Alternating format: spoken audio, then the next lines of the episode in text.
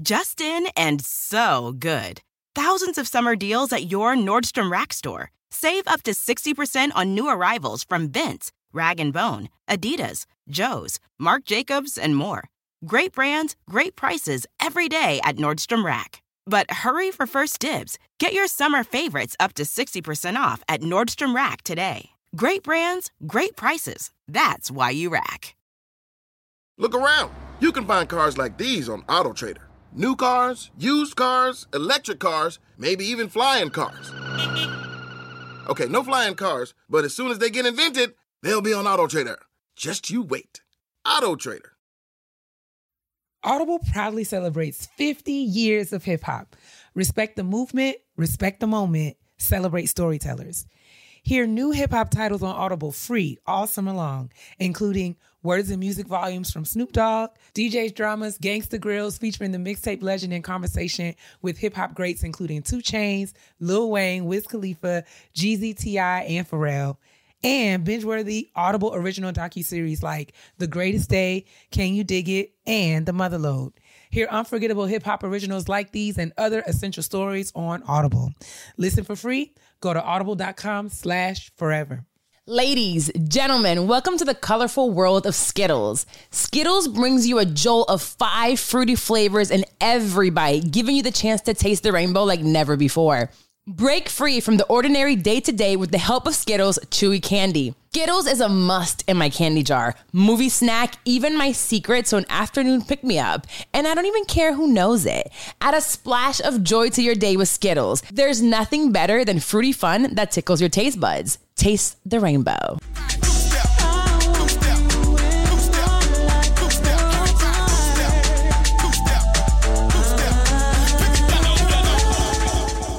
Praise the Lord, niggas. Uh, welcome, welcome, welcome. One, welcome all. Um, thank you for joining us again uh, for another episode of Getting Grown, gathering around the kitchen table to discuss the ghettos of adulthood, the worst hood we've ever endeavored to live in. Um, y'all know that Jade and I are uh, taking a brief respite to try to get some rest and res- restoration time in over these next couple of weeks, but we're not leaving you hanging. Just like last week, this week, we're going to do a deep dive into some of my favorite kitchen table uh, talks. So what I have done is, you know, that I love uh, one of the one of the best things about my life is um, that I get to spend time uh, and share space and company and connection uh, and relationship with some of the most brilliant uh, black and brown women uh, in all the earth, as far as I'm concerned. I'm grateful to be um, to have such a rich community of sister scholars uh, surrounding me and informing my work and practice. And so, what I've done is I've sort of compiled some of my favorite episodes featuring some of the brilliant minds of some of my sister scholar good good girlfriends. All right so let's take a trip um you know back in time to some of our early conversations with my faves. Um so yeah i can't wait uh, chime in in the comments and let me know um, what your thoughts are, uh, how relevant these conversations still are. I I had a good time re-listening to some of them and compiling this gumbo episode for you. So yeah, check it, check it out, and I'll talk to you guys really soon. Oh my gosh. Keia is geeking. Beyonce is in the studio. Oh, whoa. The Beyonce of higher education. Absolutely. and I'm just trying to be a young Cardi B. That's it. Yeah. So I'm very excited because the one and only Dr. Lori Patton Davis is joining us today around the kitchen table. Thank you for having me. Oh my gosh, we're going to for have so much fun. Uh, Dr. Davis is a professor of higher education at uh, Indiana Indiana University. University. Um, and she is the current president of the Association for the Study of Higher Education. And we are geeked to have her Hype. at the kitchen table today. We're, Boots. we're going to have some conversation just about um, Lori and who she is and her work, the awesome work that she's doing, centering on uh, the perspectives of African American in African Americans in post secondary context, um, and just you know all kinds of good stuff. stuff. Yeah, yeah, yeah, yeah, So we'll start. Um, welcome. Thank you. I'm We're happy very- to be here. Oh my gosh, we're so happy to have you. I'm going to allow you to introduce yourself because I probably couldn't do it any justice anyway. So just tell us about who you are, of course, Dr. Patton Davis, as Dr. Patton Davis, but who is Lori? Oh wow. Let's see. Lori is a black woman, Mm-hmm. uh, born and raised in East St. Louis, Illinois. And I am a mom of two bomb ass kids. That's Parker and. Preston. yes. Uh wife of my husband Tobias. Mhm. Um Come on, biblical I name. am a scholar Yes. of higher education research. Um, I study the experiences of Black women and girls throughout the educational pipeline. Mhm. Uh, I think a lot of my professional reputation has come from studying issues of race and racism in higher ed.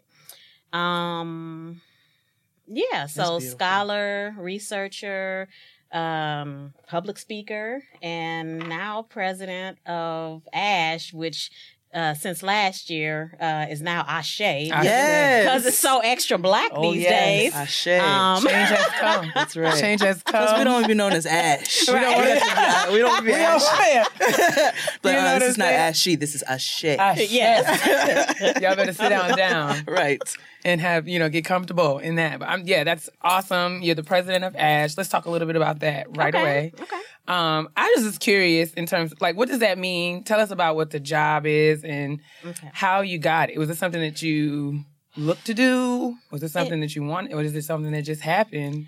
it kind of just came so um ash has been a really interesting uh, intellectual space for me um most folks uh, who are you know going through um higher ed doctoral programs are encouraged by their mentors to go to ash or Mhm. whatever for, for professional development but i was working full time uh, doing my phd so i wasn't into ash Right. I didn't go until I got a faculty job. And um, I mean, I went, I enjoyed it. And while I was at ASH, just my network started building and I found a space that really uh, supported my research and work that I was doing.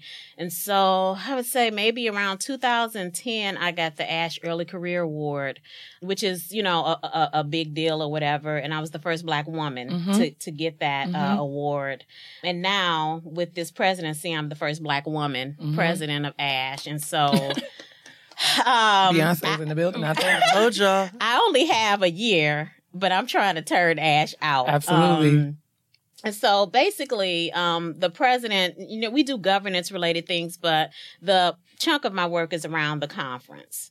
And this year, the conference theme is envisioning the woke academy. Woke. And uh, I selected that theme not with trepidation, but with a little hesitation because I'm like, okay, we got all these older people. Mhm. They ain't gonna know what woke is, but they're retiring, they're moving on.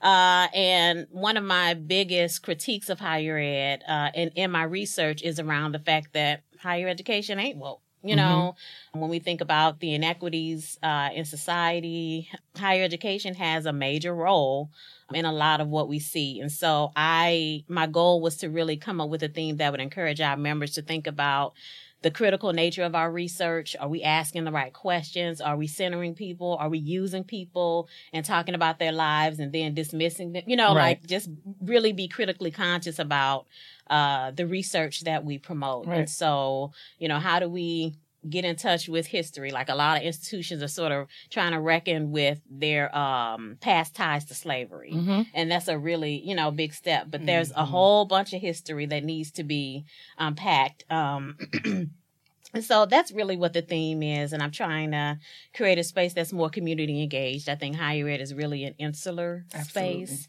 and so how do we do work that feeds the community that serves the community that centers uh, voices that are typically invisible when we think about higher ed research That's amazing. What did you? What was your major in undergrad? Oh, um, I had a major in uh, speech communication with a minor in sociology. Okay, sociology as well. I Hello, twin. love on, sociology. but what? Well, how did you get into higher education? Well, with our field, usually, you know, if you're really involved as an undergraduate, I Mm-hmm. was in a sorority, homecoming queen, doing all this stuff, Mm-hmm.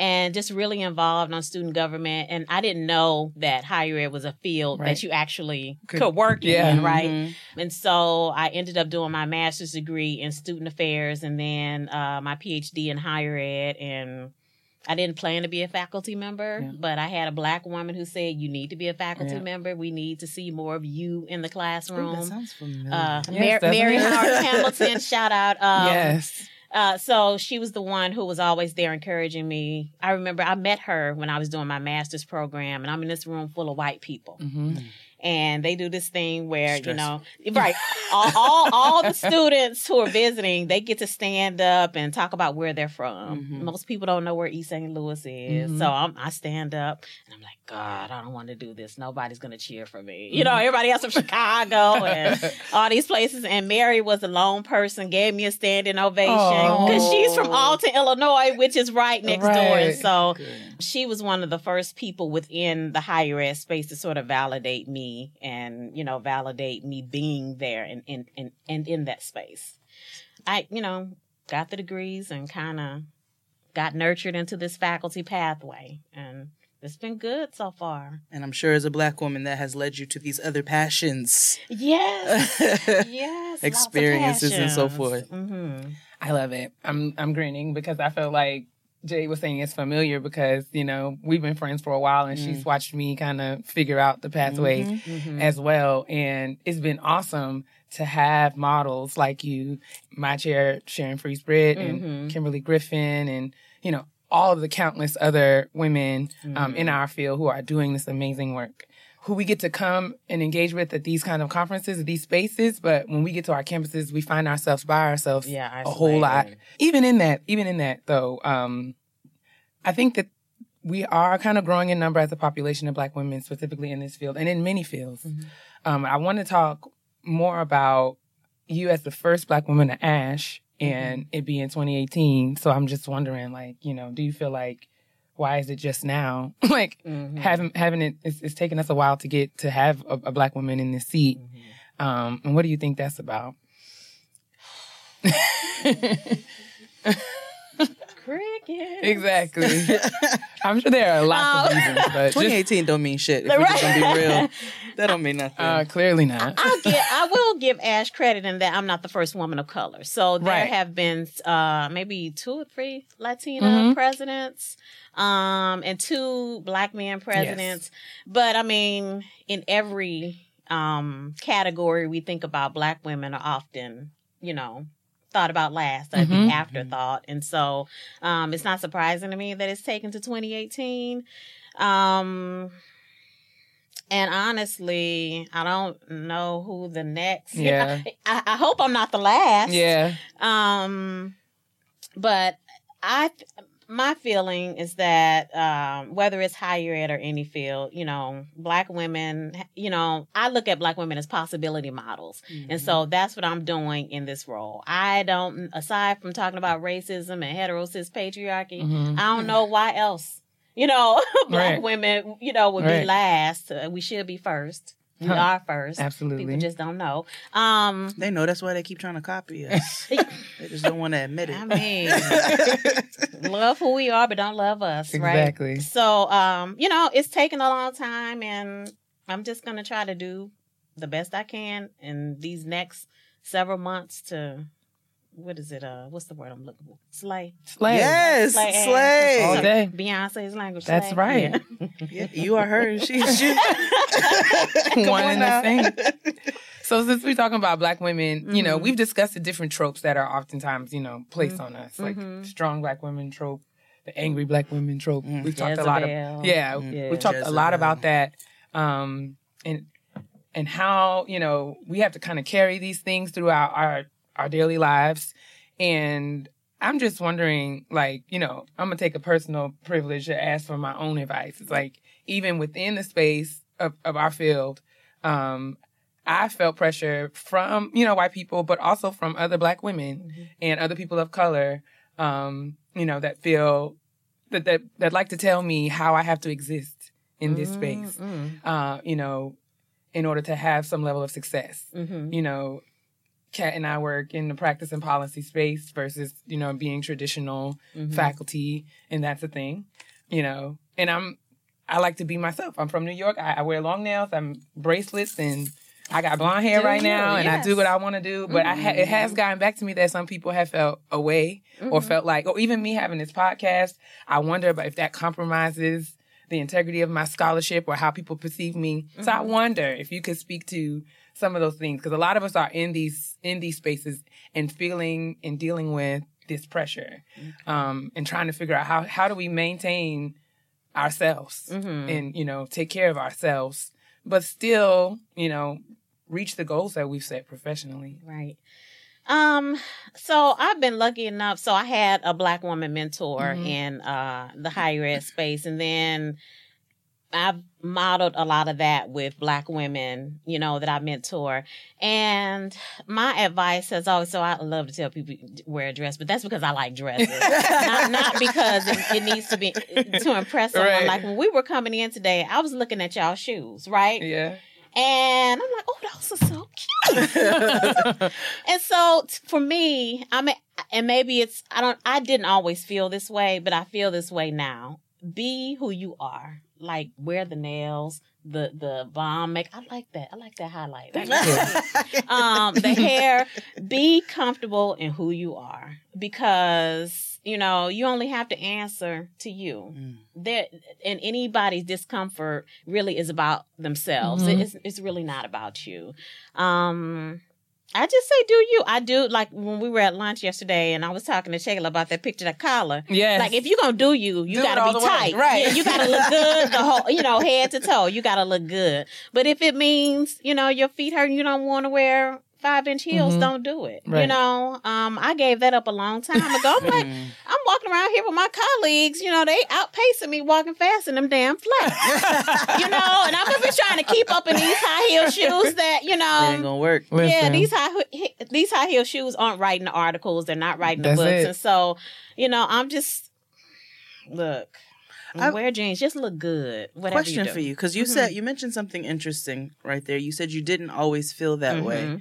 Tell me about that a little bit. Tell us about that. Oh, um, you know, I think some of the socialization in graduate school and just throughout uh, college was a more more about wearing a suit hmm and wearing heels and always wearing pantyhose and Mhm. all of those things. And I'm like, I'm not comfortable in that. You know how you you're not comfortable with something, but you haven't reconciled what's Mhm. wrong with it. right You know, right um, and I don't, I just kind of grew into the space where I just didn't, I didn't care. Like it Mhm. wasn't enough to lose me in the process. Right. Like I'm going to be comfortable. I'm going to be cute, you know, right and I feel better Mm. presenting Mhm. and talking with people when I feel comfortable. right And so I had to start making the process about me Right. and not making other people feel comfortable, which Right. I, which is I, I think many women, women of color, uh, you know, are taught to reduce ourselves Yes. so that other people can feel good Yes. around us. And Yes. I just Absolutely. yeah. Especially women of color. Right. Especially, I used to have this one lady. I worked in a law firm, and she used to come and tell me if something was low cut. I don't wear no low. First of all, I don't even have good cleavage, so I know I wasn't wearing low cut Uh-huh. tops. But if she saw a hint of anything, it was always something. And I feel like a lot of times, and we've kind of touched on this a little bit, that we kind of put that pressure On ourselves. on ourselves and Mhm. each other as Mhm. people of color. And half the time, white people don't be paying attention to that kind of stuff because they'll go out looking all kinds of ways. any kind of way Listen. they show up Listen. any I kind of have been in so many departments where Sir, what's that on your white jeans? men Oh. got t-shirts, Exactly. red- wearing just wearing Listen. any kind of old Listen. thing, and I'm like, dang. Now if I Mhm. did that, I'd be called raggedy and all of that. Exactly. But at this point, I'm like, I can do that, Mhm. but I'm gonna do it the way I want to do it. yeah And yeah, it's just now I can make sense of it and talk about it. And before it was like, dang, you know, Yeah. there's something up right here. How do I make sense of this? And and now I can, you know, actually articulate it. You really nailed it when you said, uh, you know, the things that we do or don't do to make other people comfortable. Mhm. Um, I think for me, one of the things that clicked for me is when I realized that I have to be comfortable with the space that I take up first, right? Mhm. And and you know, it's just is what it is, and I don't have to apologize for it. Mhm. Um, and I don't have to explain it. Mm. And people's opinions don't necessarily have to change it. People be like, "Oh, your nails are long. Like that is correct. You're right. Or you don't have no nails. Right.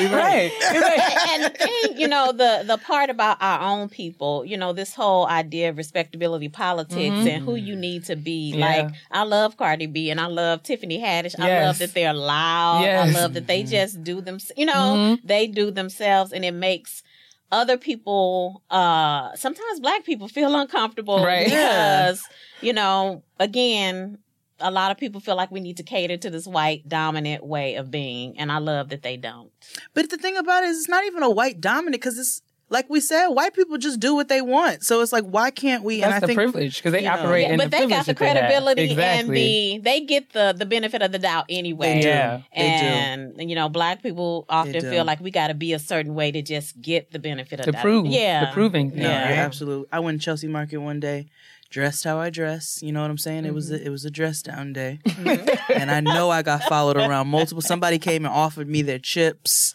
like they were like, "I have these extra chips. I'm not gonna eat them, but I just don't want to throw them away. Would you?" I was like, "Come on, fam! I just bought myself some tacos. Like, get out of here.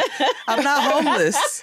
you know what I'm saying? But Contrary, we get probably. called, you know, we get called homeless and homely and Yeah. raggedy, like you said, and all kinds of shit. But they can do what they want. We need to start doing what we want. yes. Too. Do And that's you. why I'm so excited about envisioning the woke academy because I feel like it's our chance I'm to do what excited we about want. it too. Ooh. I feel like it's our chance to do what we want. And I really love the engagement piece. Mm-hmm. Like you said, we often we sit from the ivory tower and we talk about the problems of the world amongst ourselves, but we don't, you, You know, don't reach out to reach out to the people who we could actually help. Interview them, get all Yeah, the knowledge, and then leave them. and allow them to tell their stories. Right. Because their stories are often centered in ways that are not fair to them. Mm-hmm. Um, so I'm excited. Can you tell the people about, we're envisioning the Woke Academy is going to be uh, happening at the ASH conference in November in Tampa, Florida. Mm-hmm. Um, so can we talk a bit about what that's going to be like? Like, Oh, some of the things I have planned, Some or the about things- the thing. Oh, well, either or. The theme, we can talk about what's on the, what's on deck, Everything. all the things we want to know. well, I can't mention keynote speakers because I don't have any. We're working hint, on hint, that. Kimberlé Crenshaw. Yes, indeed. Um, I'm trying to uh, work on some speakers uh, and really get people who are beyond higher ed. So Mm-hmm. I think again, when we talk about higher ed research, it is all higher ed. Like everybody cites the same people, Right. um, and I come from a space where ci- citing someone is like real estate, Mhm. you know, and so the same people get cited over and over again, and their work grows. People of color, not so much, Right. Um, and a lot of the stuff that I use is from other fields and this sociology, Mhm. um, Black studies, and so there are people in these fields who do higher ed work, but they don't see ASH as a space. Right. And so I'm trying to broaden what we mean when we talk about higher ed research and who can do uh, higher ed research. Um, but there are a couple of uh, things I'm trying to do. I don't know that they will happen. Mm-hmm. Um, but I am trying to partner with uh, the African American Policy Forum to do a town hall looking at uh, incarcerated and formerly incarcerated uh, women and girls of color Yes. uh, and their college pathways. I don't know if that will happen. yeah. I have a meeting today. I'm going to pray. We're gonna pray Um, with Too. We're gonna pray with you. yeah. Uh, also, um, given that we're uh, in Florida and there are so many HBCUs, I'm trying to do something with uh, local high schools, uh, a film viewing of Tell Them We Are Rising. Yes. Um, and they have some of our members uh, engage in roundtable discussions Mhm. with students and their families about, you know, these different aspects of college, whether it's um, the admissions process or financial aid. Um, I uh, am trying to do something related to uh, refugee and undocumented Mm. uh, students in higher ed. Uh, again, that's that's an area I don't feel like we can be in Tampa and not do that. Yeah, totally. Uh, so figuring out, you know, how how to make that unfold um, uh, is in the works. What else am I doing? I mean, we talked about so many things. Look, I tried to do a presidential podcast, but Kat told me no. She was like, "No, we're gonna get you on other people's podcasts." yes. Oh, yes. So the other big thing about the conference is that um, we're commemorating 1968. So um, I am hoping to hear back from uh, these folks about a grant. Uh, I want to do an exhibit that looks at higher education in 1968 and student protests and activism. Yes. Um, and it's supposed to be reflective so we can think, okay, you know, it's 2018, 50 years later, and we're still seeing, you know, some of the same things. And how might uh, our contributions as researchers and scholars help to shift Right. um, higher education? Um, Girl, you're busy. Yeah. yeah. We love it. We I love it. Uh, um, have you seen the HBO? So it just came out. It's an HBO and Vice documentary called "Raised in the System" Well, Omar. with Michael K. Yeah. Williams. you better, Omar, Omar. you better reference the Uh, wire. Look, I love The Wire. Oh, We I could watch his- it over and over again. We went to the screening for it the other day, and he was there, and he spoke. And uh, I encourage you, especially I. I'm praying for for your meeting today because I think that is beautiful. I think you would really, really love that documentary. It's coming out every Friday. Oh wow. and okay. um and it's talking about the youth to prison pipeline and how uh, that starts so young and it starts from people with their parents and how they're trapping a lot of these young black and latinos um, in the system so early Yes. that they don't even have an opportunity to figure out how to how to work their way out so Okay. yeah, check I- that I- out. I, just read uh, Monique Morris's uh, Pushout. Yep. And oof, Yeah. that one was a hard one. Yeah. That one was a hard one. Um, and I think with this conversation around incarceration and the system, it's it's so important, but it's also unintentionally male dominated. yes And we forget about our girls. Yes. And so I'm really, really committed to sort of illuminating Yes. um, that piece. yeah You've done a lot of work on black women. I love black women. Me too. me too me I too mean, We want to I hear. just- Let us let the people know more about their re- your research on black women. I know the book is coming. Well, it's out. It's out. Um, uh, so the most recent book is Critical Perspectives on Black Women in uh, Higher Ed. And again, there's been this burgeoning body of research on black men and boys. Oh, and yes. uh, the My Brother's Keeper initiative, Mhm. which was wonderful. Absolutely. You know, not without critique, but it was wonderful. Right. Mhm. Um, and it shed light on so many issues. And all while that conversation was going on, I'm like, well, what about, What about black us? girls? About you know, us? what about black girls? Um, and so since I'm in higher ed, I um, have seen all of these programs focusing on, you know, uh, getting black men to graduate. Mhm.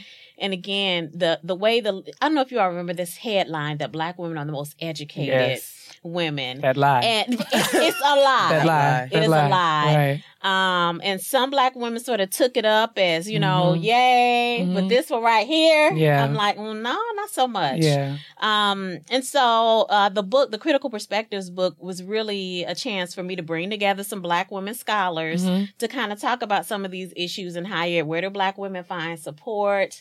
Um, what what do they do upon graduation? What what does it mean to not just be Black but to be Afro Caribbean? Or you know, like just trying to look at these multifaceted ways of understanding um, Black women's experiences in college. Absolutely. That book is out. The book I'm working on right now with Venus Evans Winters and um, uh, Charlotte Jacobs Nice. is on Black women and girls across the educational pipeline, and we got some heavy hitters Yes. writing. But it will deal with you know uh, disabilities, the justice system, um, the way for-profit institutions prey on um, Black women uh, black women in community colleges, and so it's it's intended to look across the educational pipeline at black women Yeah. uh, and girls. I love Dr. Evans. I met I met her at uh at She the did.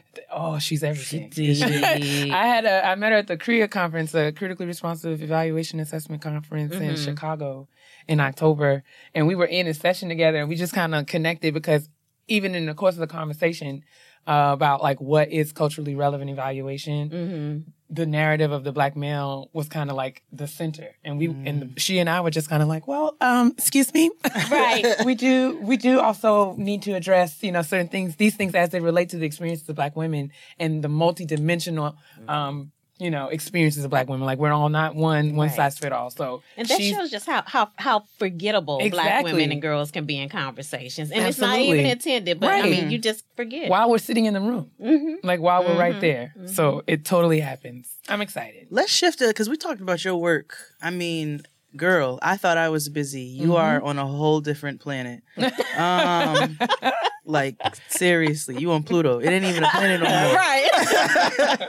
What? How do you balance all of that? Like you Yeah. mentioned Parker and and, give, and Parker and Preston. Preston. Preston. Beautiful names.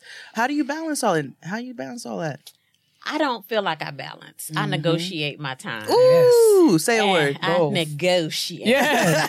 So um I'm really lucky to have a partner who gets it, Mhm. who is willing to let me shine. Like he knew what I did when we got together and he's the one he put together the website. He's the one, oh, you doing the thing today? I need to update the website. You know? And so he is incredibly supportive of me and the work that I do. If if if it wasn't for him and of course my faith and family like I couldn't do it Mhm. um, I wouldn't be able to be here if he, Mm-hmm. you know, wasn't, you know, pushing me saying, you know, do this. You know, he knows I want to do film. He and bought me the books to read through because I don't have time to go to school. He's like, you just read this, you can do it. um, and so he is the biggest advocate um, who listens to my ideas, tells me when something is whack. Mhm. He is, he's amazing. That sounds familiar. yeah.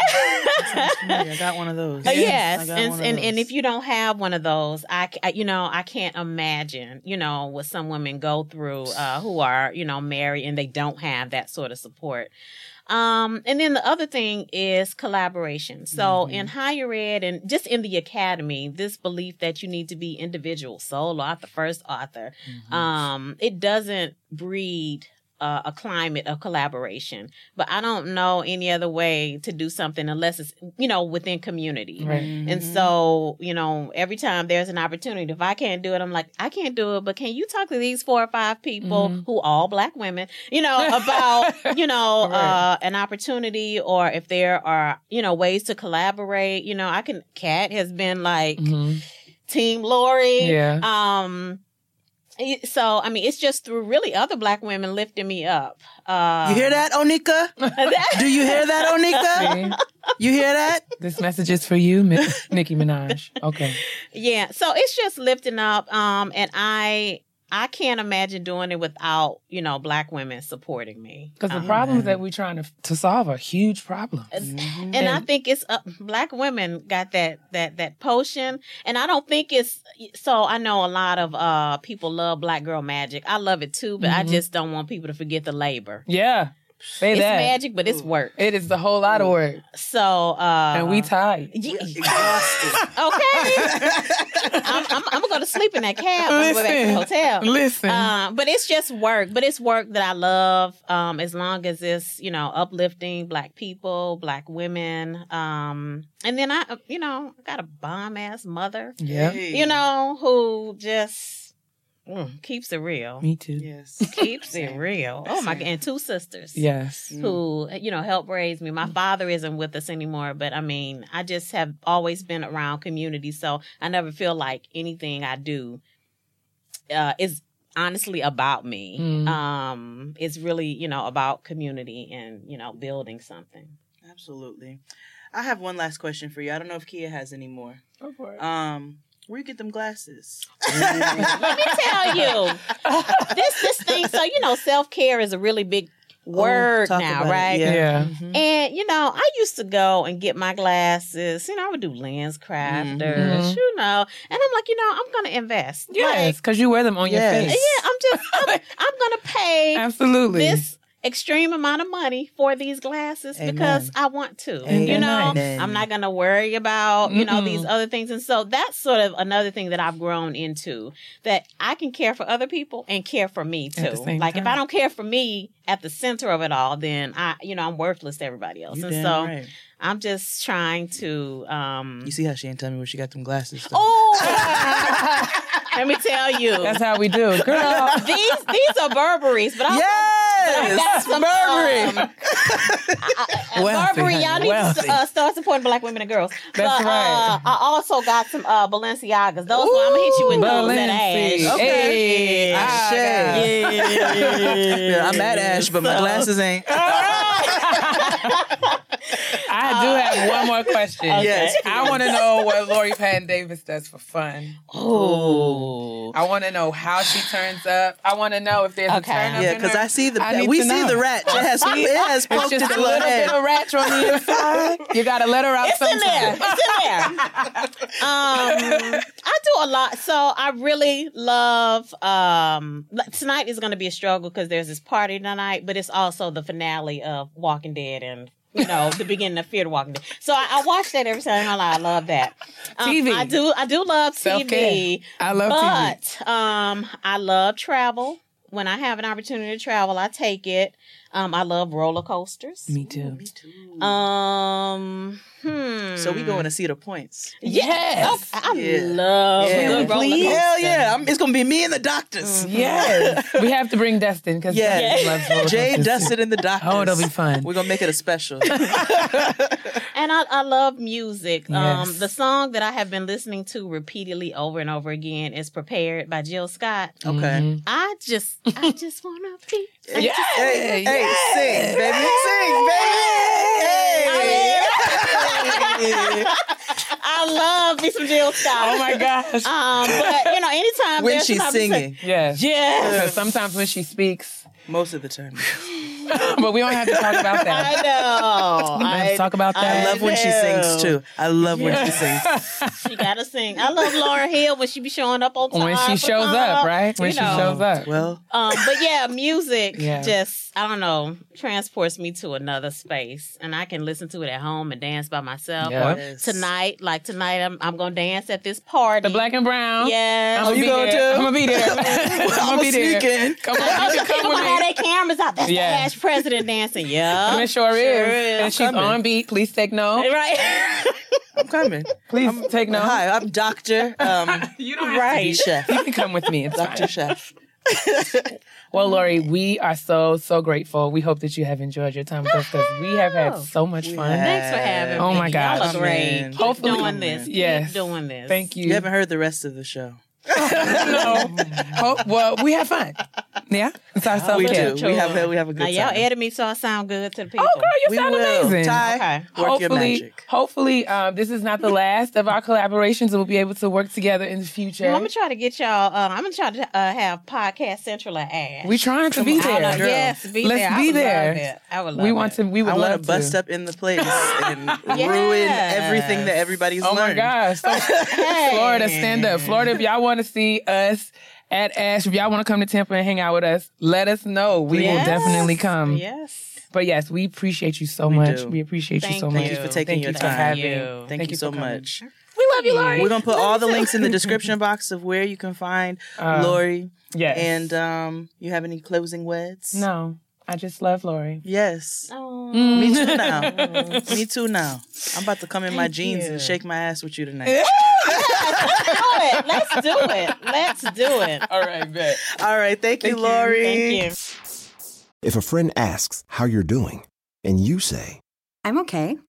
when the truth is, I don't want my problems to burden anyone. or you say, Hang it in there. because, If I ask for help, they'll just think I'm weak. Then this is your sign to call, text, or chat 988 for free, confidential support. Anytime. You don't have to hide how you feel. Here you are, BPMs high, sweat dripping, body moving, tongue panting. You're working hard, real hard, and you're thirsty. You need vitamins, nutrients for peak performance and energy. And your plants do too. Aw, I mean, just look at the little guy. Water soluble plant food from Miracle-Gro is full of essential nutrients. Just a little scoop into your watering can, and boom, instant feeding and bigger, more beautiful plants. It's kind of like a sports drink for your plants. You may have to suffer from heat, but your plants do not. We're at the kitchen table, and I'm really excited because we have some very special guests. I'm really, I'm really pumped. But um, so let's welcome to the kitchen table the authors of upcoming book, uh, Crunk AF, uh, Brittney Cooper, Chanel Craft Tanner, and Susana Morris. Everybody say, "Hey, girl!" Hey. welcome, welcome, welcome to the kitchen table. We're excited to got, to have you here, um, and excited to learn about all the cool things that you guys are doing. So, just for the good of the order, um, would you mind introducing yourselves um, and just kind of well, we'll go we'll go from there. But just start with the introduction: who you are, what do you do, and maybe do something fun like um, like uh, what's the last thing you bought on the Amazon? So who wants to go first? Mm, Brittney, you're laughing, so I'll start. Dang, why I get called out? um, I'm uh, Brittney Cooper, uh, known in the streets as Professor Crunk. Um, I teach at Rutgers. I'm a writer. Uh, I talk shit on TV. You know, that's what I do. And I ride for feminism and smashing the patriarchy. Uh, and I just bought some boring shit on uh, Amazon. Uh, well, it looks boring, but it's kind of nerdy. So I bought a couple of books about critique and a book called Critique and Praxis, I think. But I'm, I'm working on a new book and I'm trying to figure some things out. So Of course. it sounds it sounds boring, but it's gonna be alright when I get It's done. It's gonna be cool. What's the last thing you listened to? Uh, I just finished. I listened to uh, Khaled featuring Lil Baby's "Every Chance That I Get." okay, yes. Is this a book? Did you buy the book like in handbook, or are you a, a e-reader girl? Um, I bought this one on Kindle because I needed it, but many books have arrived here today, including the new edition of James Baldwin's "The Price of the Ticket." Yes. in hardcover form. It just got reissued, and I'm super Oh, hyped yes. about that. so. Yes. Now. I placed my order earlier this week. Yeah, I'm gonna Hey. do that right now. right now. Okay. Okay, so um the last thing I bought on Amazon was a big booty bike seat for my Peloton. Thank you. Because I'm like, Brittney gonna have me looking wild on No, with my fine. Amazon list. So It's I fine. appreciate you saying what you bought. It helps. Why y'all trying? No problem. Why, why y'all trying to talk shit? I'm just trying. I'm just trying. I'm, try, I'm trying Right. to be scholarly and shit. We here to talk No. about a book. Okay, we all are right. here to talk about books. We can be scholarly. I'm never here to talk and about books. I, We are here I know. I'm here. just, giving, I'm just giving Chanel a hard time because she's I don't want to to me say a my time. list. I don't want to say. Come on, So- Chanel, tell us what what is you got, and then I, I, I promise you, I, I'm Why you somewhere in that vicinity. Why you being shy in front of these people? You ain't shy. No, I'm not. I just didn't want to reveal my Amazon list. Because What you buy? A vibrator? Okay, okay, I'll go you buy? next. So I am Chanel Craft Tanner. I direct the Center for Women at Emory. Um, and the last thing I bought on Amazon, I just looked. Um, it's really not that bad, but I bought.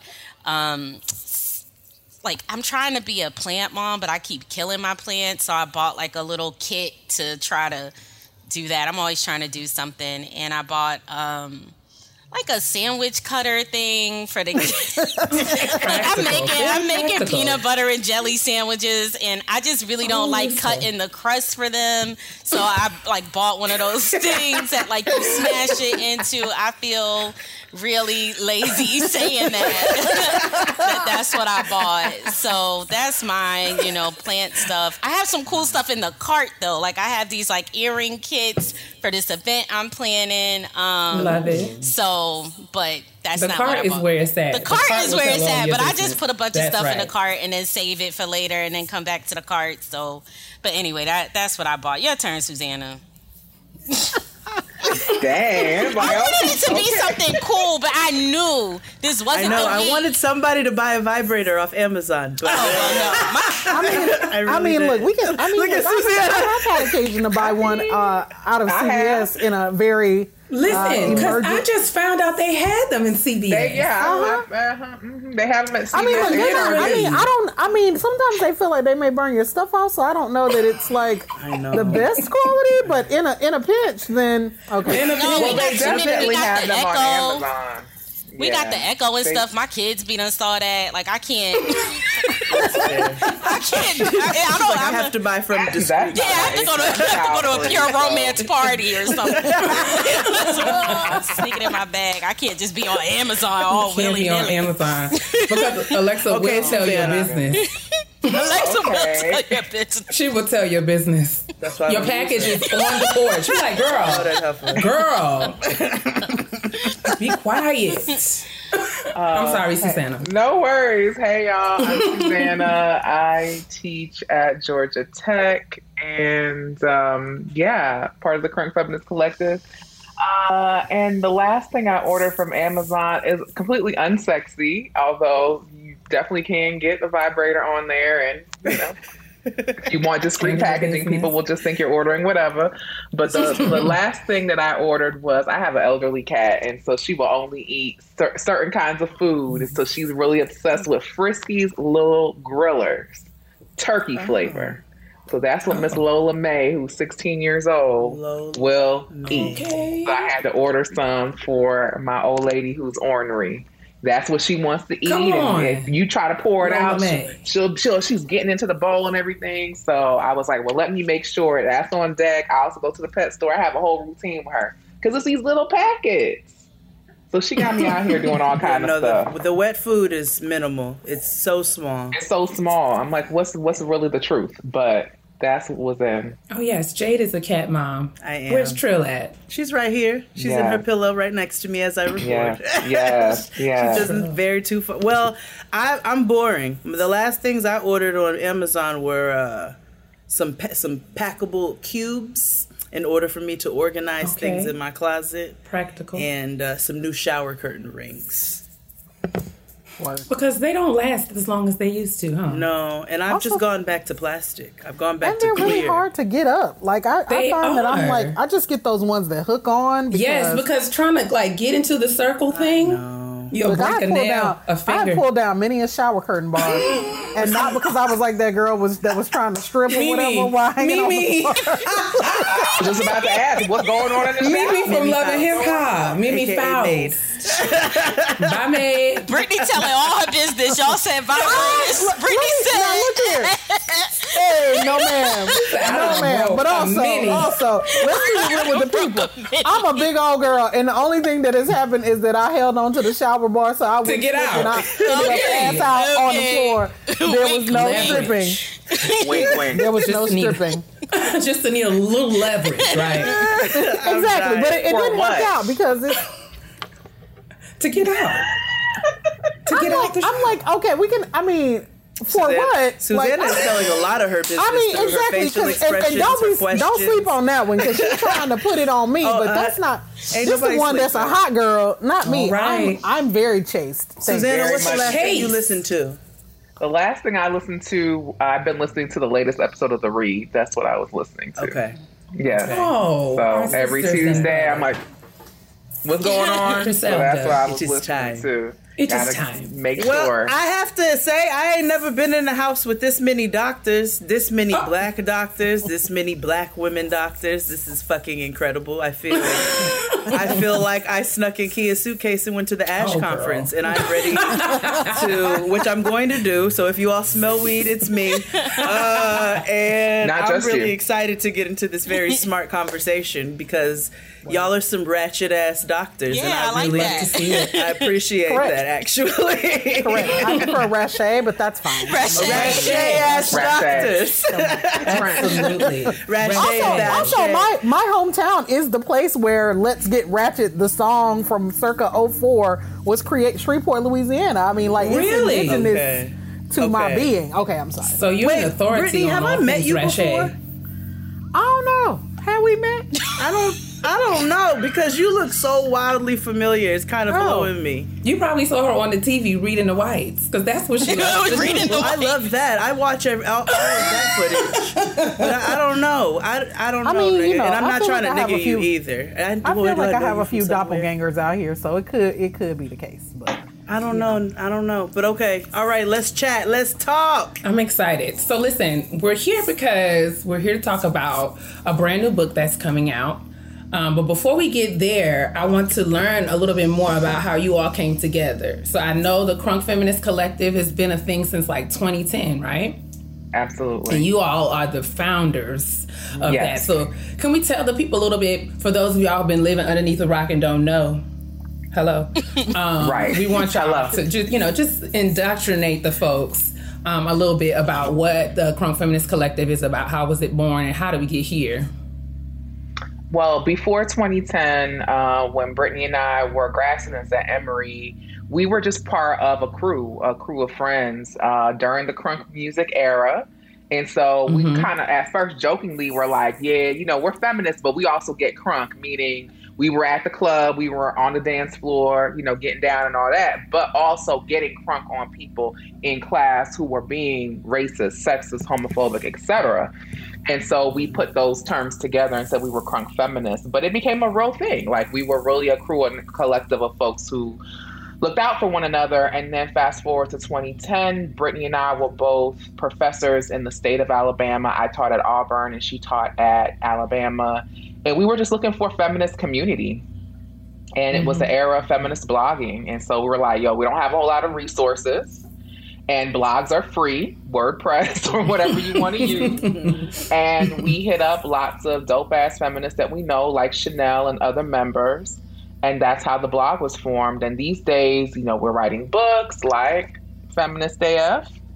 Uh, we also have a book called The Crunk Feminist Collection that came out in 2017, and we have um, a newsletter called The Remix that y'all can read at the remix.substack.com. So we're out here just put, putting out work. So y'all can add to that, but that's the basic origin story of this crew. love to hear it. Yeah. Well, let's kick it to Brittney because she said, "Britt, you all met back in when you were snapping your fingers and doing your step."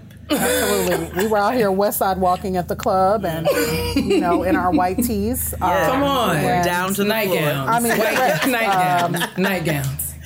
it was really it was really a good era but you know we really just came together you know as susana said to have build feminist community the other reason that we came together is because we're working class girls all of us like and we didn't want you know people think when you have a phd that that means you can't talk to nobody you think you're better than mm-hmm. everybody. Mm-hmm. But we come from families where we are often the first to do any number of things graduate college get graduate degrees.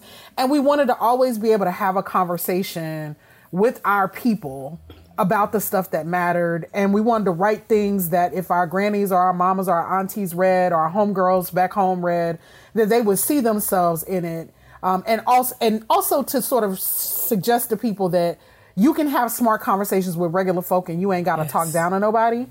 Um, and because the academy also tries to tell us that the people that we want to talk to don't matter and that all that we're ever supposed to be doing is trying to prove ourselves to white people that we're smart. And it's like well we know we smart. Uh, and a lot of y'all ain't smart.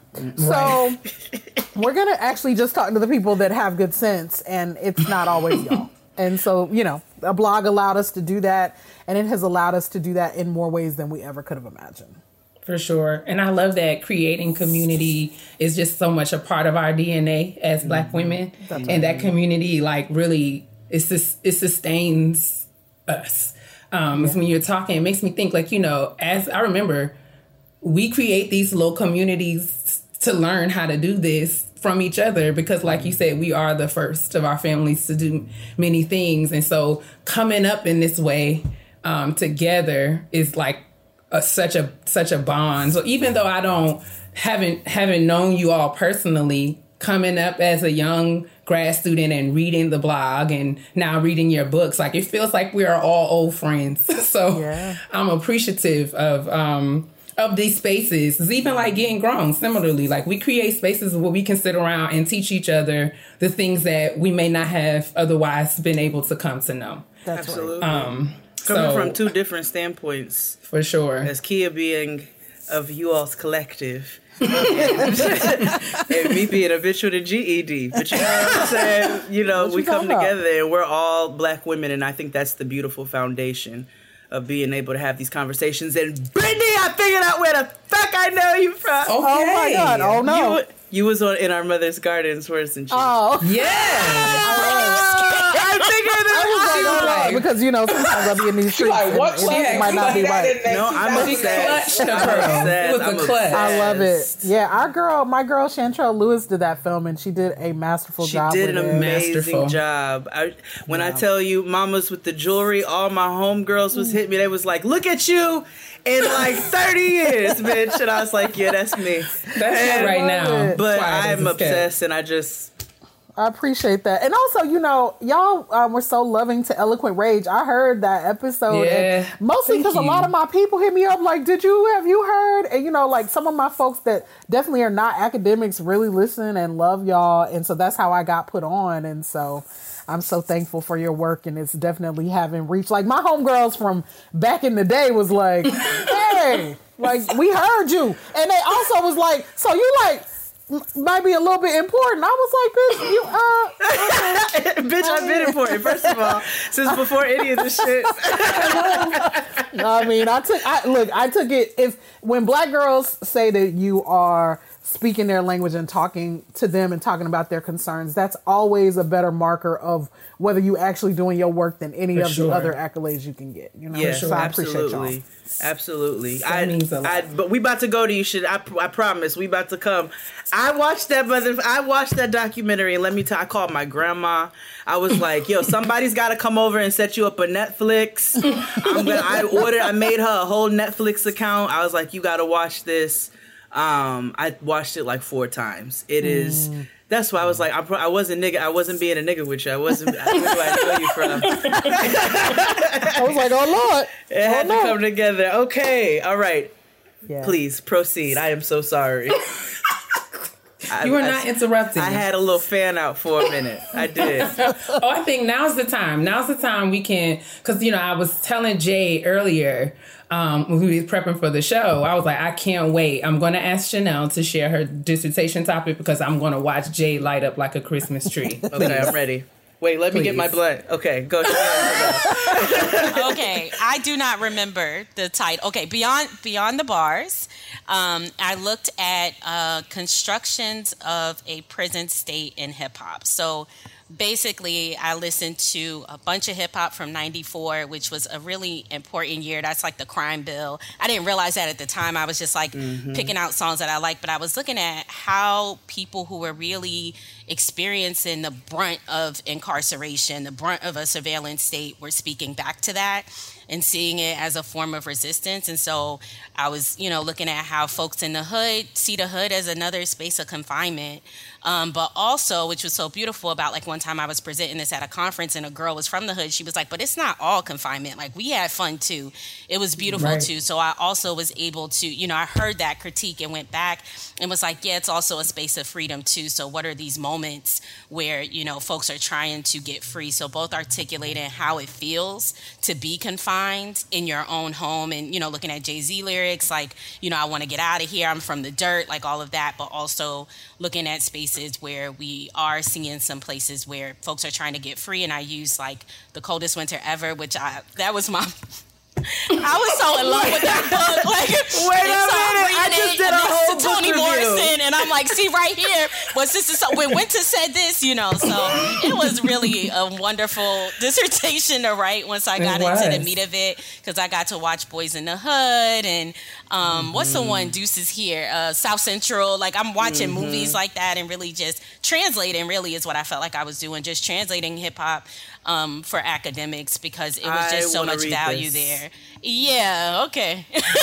There was, you know, there was there was a working title at one point. I don't know if it if it would became the official title, but the first part was like "Police stay on us like tattoos" or okay, something. Okay, yes, yes, that was that Okay. was, because it was from the Lil' Kim line, and you know that ended up being a chapter title, I believe. Um, but that was before when before I got called out for not recognizing the joy, the the after school centers, the community gardens, the women in the mm-hmm. hood that were trying to mm-hmm. make it a beautiful place, the hand games that girls played. Like so, I mm-hmm. was seeing it, you know, a little too dark, and so it was just really beautiful to have a sister remind me of like, nah, but we had block parties. Like, don't don't forget that part. And so, Oh, yeah. So the oh, title Oh, had to change because it was beyond just police staying on us like tattoos. We were resistant to I love that though, and I love that that you took that that critique and Oh, were yeah. able to to highlight that black joy because the hood is my favorite place. Everywhere I go, except for Gary, Indiana, that can burn forever. But I have strong beef with Indiana. Uh, but anyway, I say all that to say I think that's beautiful, and I think it's beautiful when you can take criticism like that. Oh, yeah. and reroute. I think that's a that's a beautiful. Let me read it and stop acting funny I'm gonna send it to you. it. I'm gonna send it to you. But when it's coming from a place of love, then what else? What else can you do? And that's what I think. You know, the other part about the Crunk Feminist Collective is that, like, not only is it about holding up this everyday form of feminism, but it's normalizing collectivity because that's how we've always done things. And so if you're not just, you know, one of those people at the conferences that's like, well, what about that time Bonnie and Clyde were Yeah, in yeah. the fort? It was like, you know, I'm not talking about that Bonnie and Clyde. you know good and well I'm talking about Jay-Z and Beyonce. Like, why are you doing that? You know, but You if know, it's friends with PhDs. if it's, if it's from a genuine place where it's like, I see you, sister, I see what you're trying to do, but let me call you in, and I think we're always open. I appreciate it because we can't do it mm-hmm. without community, and collectivity makes everything just better. It's harder and it's slower, but it's better and it's stronger. Mm-hmm. So, Absolutely. Whew. I'm very excited. Okay, I have one more question before Keia gets into the meat and the potatoes of this important conversation. what is everybody's signs? I'm a Taurus. Hey, Earth Gang Gang. Okay, Brittney. Wait, what are you, Jay? What are I'm a you? Virgo. Oh, I love Virgos and Capricorns. Yes. I'm like super drawn to Tauruses. Super. Okay, Brittney, your turn.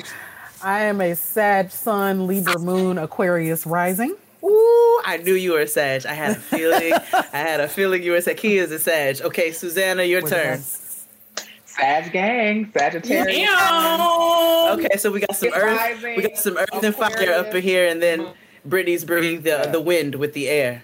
That's right. So, Yeah, Susana's an Aquarius moon. So we have a whole, Oh. you know, fire. So Susana's Sag, Aquarius, Sag, and I'm Sag, Libra, Aquarius. And I say that because, see, everybody thinks that Susana's the nice oh, one and I'm the mean one, but Susana will fight you, right? I want to take you down with arguments, and Susana will just pop and then you out. Like it's people be missing this. From It's important. I don't know. I mean, that's it. It's, She's like, I'm you can catch these hands. That's all I'm I mean, my about. Libra be my Libra be fucking up my gangster very often. It's like you know, we should just be friends and be together. What just- and I and I literally sometimes be like, where the hell did you come from? Like, Yeah. oh my god, it gets on my nerves so much. she'll Y'all need that me and I'll be Aquarius like, all up and through. Who do we need to fight? You know, but Susana, you on my type of time. okay, Keia, get into it. I'm done with my fluff. No, Brittney and I are the peer mediators, and you guys will deal. Thank you. Correct. Um, This is true. Okay, so before, okay, so one of the things I wanted to sort of start with was, you know, in Eloquent Rage, Brittany, you share sort of like kind of your evolution, how, how your uh, definition of feminism has evolved. And um, I remember the quote from one of the early chapters when you when you're in your young years when you said that feminism was some white women shit.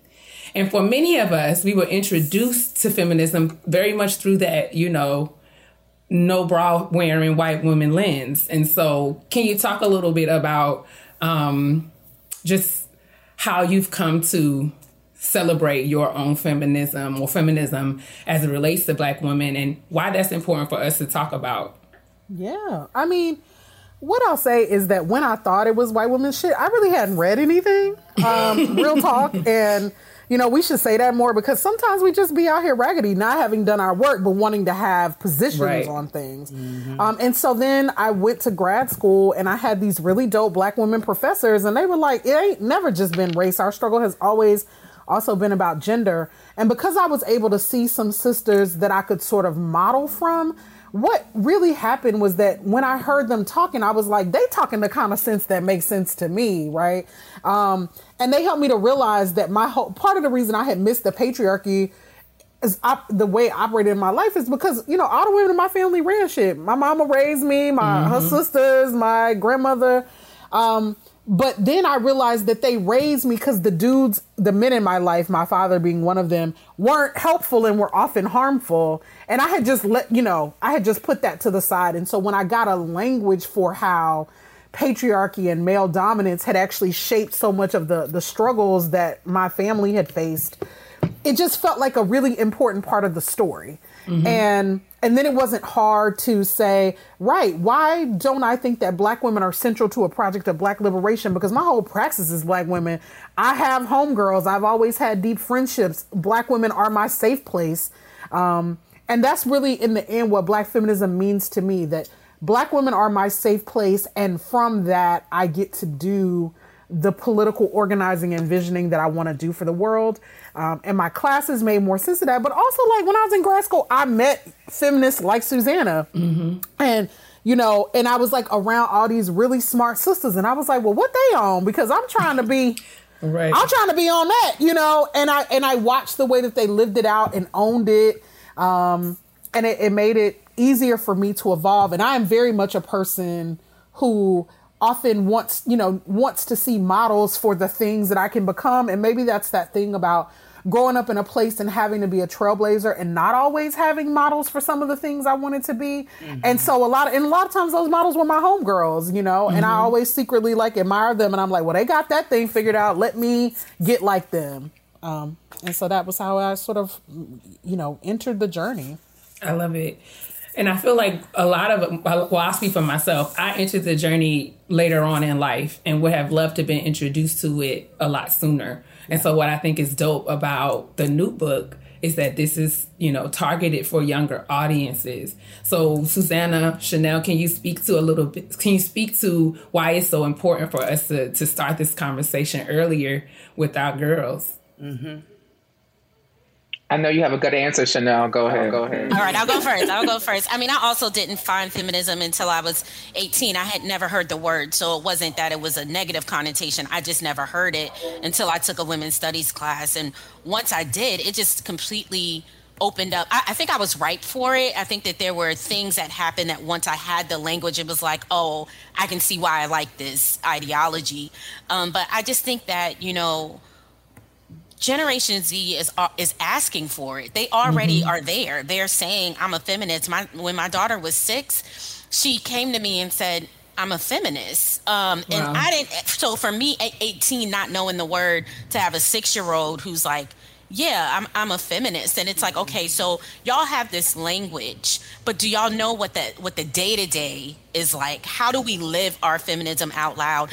And so they can identify that. They can read all the books that say it. They can watch Beyonce and Taylor Swift and a lot of their favorite favorite celebrities declare it and understand what it means on a political level. But do they know how it can structure their friendships? How it can help them with their dating life? How, you know, to navigate their family relationships in the ways that feminism can be not only helpful, you know, to helping you navigate girlhood, but helping you crush that shit. Like, we don't Mhm. want you to grow up and be like, I got through it. No, feminism can help you have a better girlhood. Um, and so I think that they they want it, they're ready for it, and we're at a place where we're, we have something to say to them, you know, from a loving place, meeting them where they are, and just helping them, you know, in this journey. They they already are amazing. This is a really incredible generation, but like all generations, they need help, they need guidance, and we're just here for that. Mm-hmm. The other thing I would add So too is- is, that oh. this book is for girls. You know, it's for gender non-binary youth and gender expansive youth, but it's also for their parents. It's for the aunties. It's mm-hmm. for the uncles, the gunkles, whoever. It's for the village. And so, mm-hmm. you know, 40 something year old Susana, even though I helped write the book, I'm getting something out of it. Like just looking through, like, dang, we wrote, yeah, that's true. I wish I, I had that in 1994. You know what I mean? Like it's Right. helpful to me in 2021, but okay, I really could have used this information on feminist friendships in the 90s as a teenager, right? Um, But, you know, when my nibblings or when, you know, a young person in my life or maybe one of my students comes up to me because I'm child free, right? I'm not a parent, but I'm a part of many villages.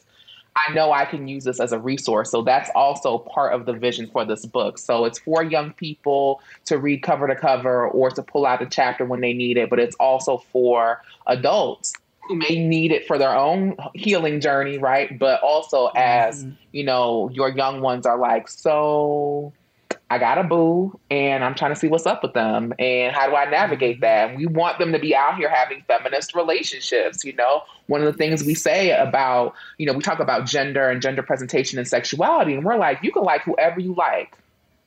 Whoever they are, whatever their gender is, whatever your gender is, don't be raggedy and don't let them be raggedy. That is a guiding That's principle of feminism. That's right. Don't be out here being raggedy. right? So I love it. Oh, this is this is such a good. co- So I want. I have a question for you all. What were your first examples, even if you didn't have the language? Because as you were talking, especially you, Chanel, I was thinking about my mother and a lot of the principles and things that she taught me growing up. Uh, you know, you don't never tell no nigga how much money you got. You make sure you put some aside for yourself.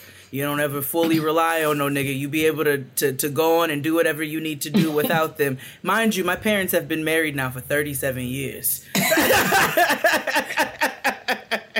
but she was very adamant about making sure that my sister and I um, were capable of taking care of ourselves emotionally, financially, and so many things in between. And I didn't have the language of of being a feminist either. I don't even know if I've ever even called myself a feminist until maybe this very minute.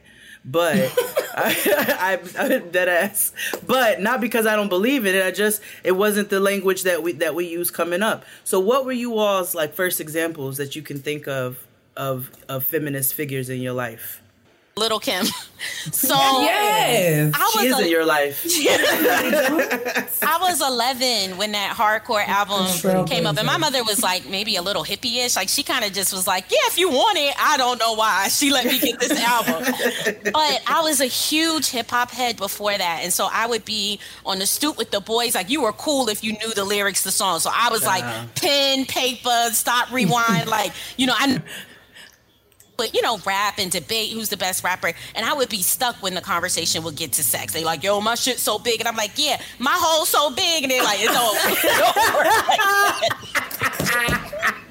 oh, you know, because we 11, nobody really knows.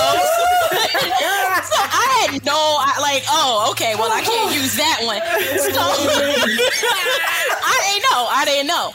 So Lil' Kim comes on the scene though, and she's like saying the same stuff they saying, you know, saying that she wants sex and she wants it in this way. And it felt like, and she's also from Brooklyn and she would kind of, you know, drive her. So there was also that. But like, you know, just that kind of, now I pro- it's more of an equality kind of feminism. Mm-hmm. Like girls can do whatever boys can do. Mm-hmm. But as a girl, that was an introduction to me of like, yeah, boys can do what girls can do.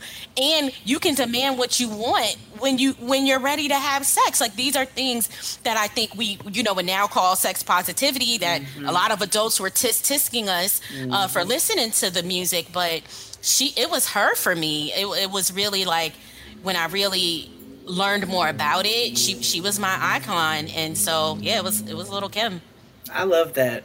Okay, Brittney, your turn. Oh wow. Um, Um, you know, one of the things is, I mean, my mama's a savage. Like real talk. I mean, she will fight people. She, my mama just she does not play, and just was never here for being held down, and and, and was always like. I mean, part of it was that my dad really was a was a, a challenging figure. That's what I'm gonna say.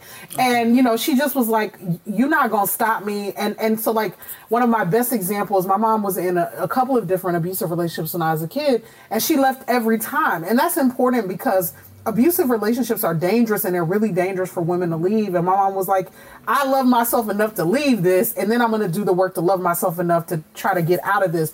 And while now I have a structural analysis about how the dudes need to change more than the women, the, the way that we live it out is about saying, like, I have value, and my value is not tied to no Negro and what he doing or not doing. Uh, but my other uh, favorite one, I mean, my grandmother. I talk about this in Eloquent Rage, like, said to me one time, Oh, I would never get married again because no man is going to tell me what groceries I can get at the grocery store. And what, you know, and I was like, not groceries at the grocery store. It made me think, like, oh, my granddaddy was kind of a tyrant. Um, and she also told me, uh, don't ever, she was like, she, I rolled up on the porch one day and she was like, it's time for you to start having sex. And I was like, what? Um, oh, right. and she was like, but don't you do it if they won't wear no combos. And I was like, combos? I remember that. I was like, not combos. But my grandmother had a hearing impairment, and so she often mispronounced things. Okay. Uh, and I, and I originally I figured out that she meant condoms. Um, but she was like, yeah, she was like, she was like, you know, because she said when I was young, I wanted birth control, and we couldn't get the stuff. So you do it. But you don't do it unless they will, and if they won't do it, then you don't do it. And I was like, "Well, thanks for this sex ed talk. I mean, I'm 22, but I'll take it." so, so, yeah, um, Those were my ladies. You know, and and what I appreciate was they had this fierce sense without access to college education. My grandmother didn't get to finish high school. That their ability to determine their lives and their destiny was in their hands, and they seemed really clear about the way that men who didn't do their work were a limit for that. And they seem to model that every day. Don't let these Negroes keep you from your goals, who you supposed to be. You you show up and you shine no matter what. Um, and you know, I appreciate that. I love that. Okay, Susana. So my story is kind of similar to yours, Jade. Um, my mother is definitely like, make sure you have your own bank account that nobody knows about. Make sure you have something hidden, whatever place you need to hide it, and all of that. And so I tell the story. It's in the book, and they they did a little illustration because when my mom got married back in the day. She was like, I'm gonna wear a pantsuit because I can wear that again, and I'm not gonna change my last name, and I'm gonna go home and live by myself. Oh wait, she went home. Oh wait a minute, I wasn't prepared for that. Separate. Plot twist. Separate. Plot She's like, all right, nigga, I'll see you in the morning for eggs. Oh. Maybe. Maybe. I'll call you tomorrow. I'll call you tomorrow. Wow, queen. So she was like, marriage is for the birds. Like, Understand. marriage is a terrible idea. You should just have children. That's it. Okay. If you want. So, but she never used, my mother does not use the term feminist. Like, you know, I'm like, oh, we wrote this book, Feminist AF. She's like, that's nice. That's not a term that she uses, right? She's unimpressed. But she is a feminist. Like she moves through the world in feminist ways, and it's really. I mean, I think similar to like, like you know, there's this lived experience that everyday black woman. My mother does not have a PhD or or, or anything like that, you know. But but just very clear, like these are the boundaries. These are the things that you do and you don't do. You know. So yeah, get married in a pantsuit and live at your own house. This is why black women are supreme. Do y'all see all these multifaceted layers of these queens on here right now? I've been just, I've been just great company. I'm so excited. Okay, Keia, go ahead. Well, no, I was thinking about mine, and I don't know, um, because for whatever reason, only like fictional characters are coming to mind, and like only in like special, like because I'm thinking about the Cosby Show episode where Claire was on with the white, uh, the on the TV show to discuss the books with the white and they was trying to carry her. Um, I, that I remember like watching that as a young girl, like you know what, like that's what's up right there. And not to say that, um, I think like Susana said, like m- nobody in my family would use the term feminist, like or, I, or would identify themselves like that. But my grandmother um, and my grandparents have been married like 65 years. And but she still was very much like let me tell you this is what you do to take care of yourself. Um, and she we have conversations even now because um, you know I'm almost I mean I'm 30 I'm 38 I'll be 39 this year. And uh, you know people ask me about my uterus and when I'm going to have children all the time. And she, my um, my grandmother talks about how her friends her friends and other people at the church like tease her for not having any great grandchildren. And she was like, you know, she was telling me like, I stick up for you though because you don't have to do nothing. Like, you don't have to do nothing because they say you have to do it. Like, so, so um, but you know, just thinking about the ways in which um, that sort of advocacy and that language sort of comes out even though you know it's it's different for every every person. But Jade, I want to know who you said your mom, right? Okay, yeah, we Yeah, my mom and my grandma. My grandma is like peak because she had eight kids. She didn't really work, so she wasn't sure. I guess you idea of whatever a feminist might be or stereotypical idea, but she did not take no shit. My grandfather was an alcoholic for years. Uh, well past when I was born, due to circumstances, you know, out of his control. Um, and when it got to a point, she had eight kids with him, and said she took the three youngest, and she was like, "Fix your shit. I don't have time for this right now." And she left and went to Detroit with her brother and her brothers, and she just didn't t- tolerate anything. She didn't put up with any bullshit. And I watched my grandfather, who passed away, I think eight years ago, now seven years ago. Um, I watched him essentially kiss the ground she walked on my entire life because she didn't tolerate no shit. And that's just what it was. And so my grandmother is a is a fierce example on top of so many other things that she's dealt with, um, and my mother. So I'm really grateful for that, uh, for those two examples. I love how the how we see feminism show up in so many different aspects and areas of life. And I think what's cool about the book is that we're talking of you all, you all are talking about it through all of these like practical real life situations. So when you were writing the book was was there ever like how did it how did you decide that it was going to be set up that way did we sit down and say like whoa when i was 12 i wish somebody would have told me xyz or was there some other sort of guiding framework that that um, was behind uh, the way the book is structured I think our process was one in which we kind of, all right, it's time to write. And we just created a list of all the things that we wish we would have had an opportunity to talk about. Or, you know, a lot of us have played that role with our, you know, god sisters or godchildren or nieces, nephews, cousins, where we're the ones that's in the car taking them to cheerleading practice and they're like, I lost my virginity. And you like, oh, today? You talking about this, you know? so I think we kind of like rolled those conversations that we already had with the chil- the young people in our lives into you know the book. And so we kind of listed and then we would divide up like i'll try this chapter this week. And then you know we come back together. It was a beautiful process. I missed them so much because we got so mm-hmm. close because we would meet like every other week to go over what we had where we were stuck you know? So we are in every single chapter of the book we've touched every part we would have those really deep conversations about our own girlhood you know i've been journaling since I was probably in middle school and like a fool, I went back to my high school journal when it was my turn to look at the I think the dating chapter and went into a state of depression. Like, oh my God. Like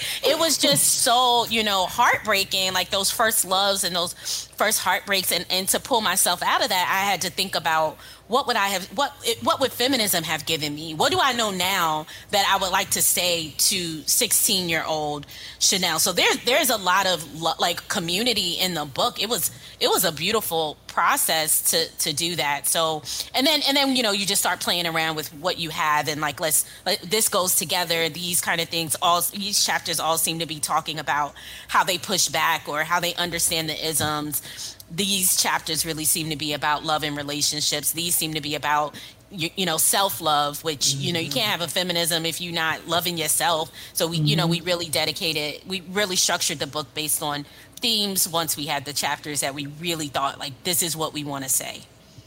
I love it. It seems like it's going to be one of those books that you read uh, but you always like also will come back to and reference because I feel like I'm gonna be like, well, let me get to this chapter on dating Oh, one you more time. know. I know it 12 times.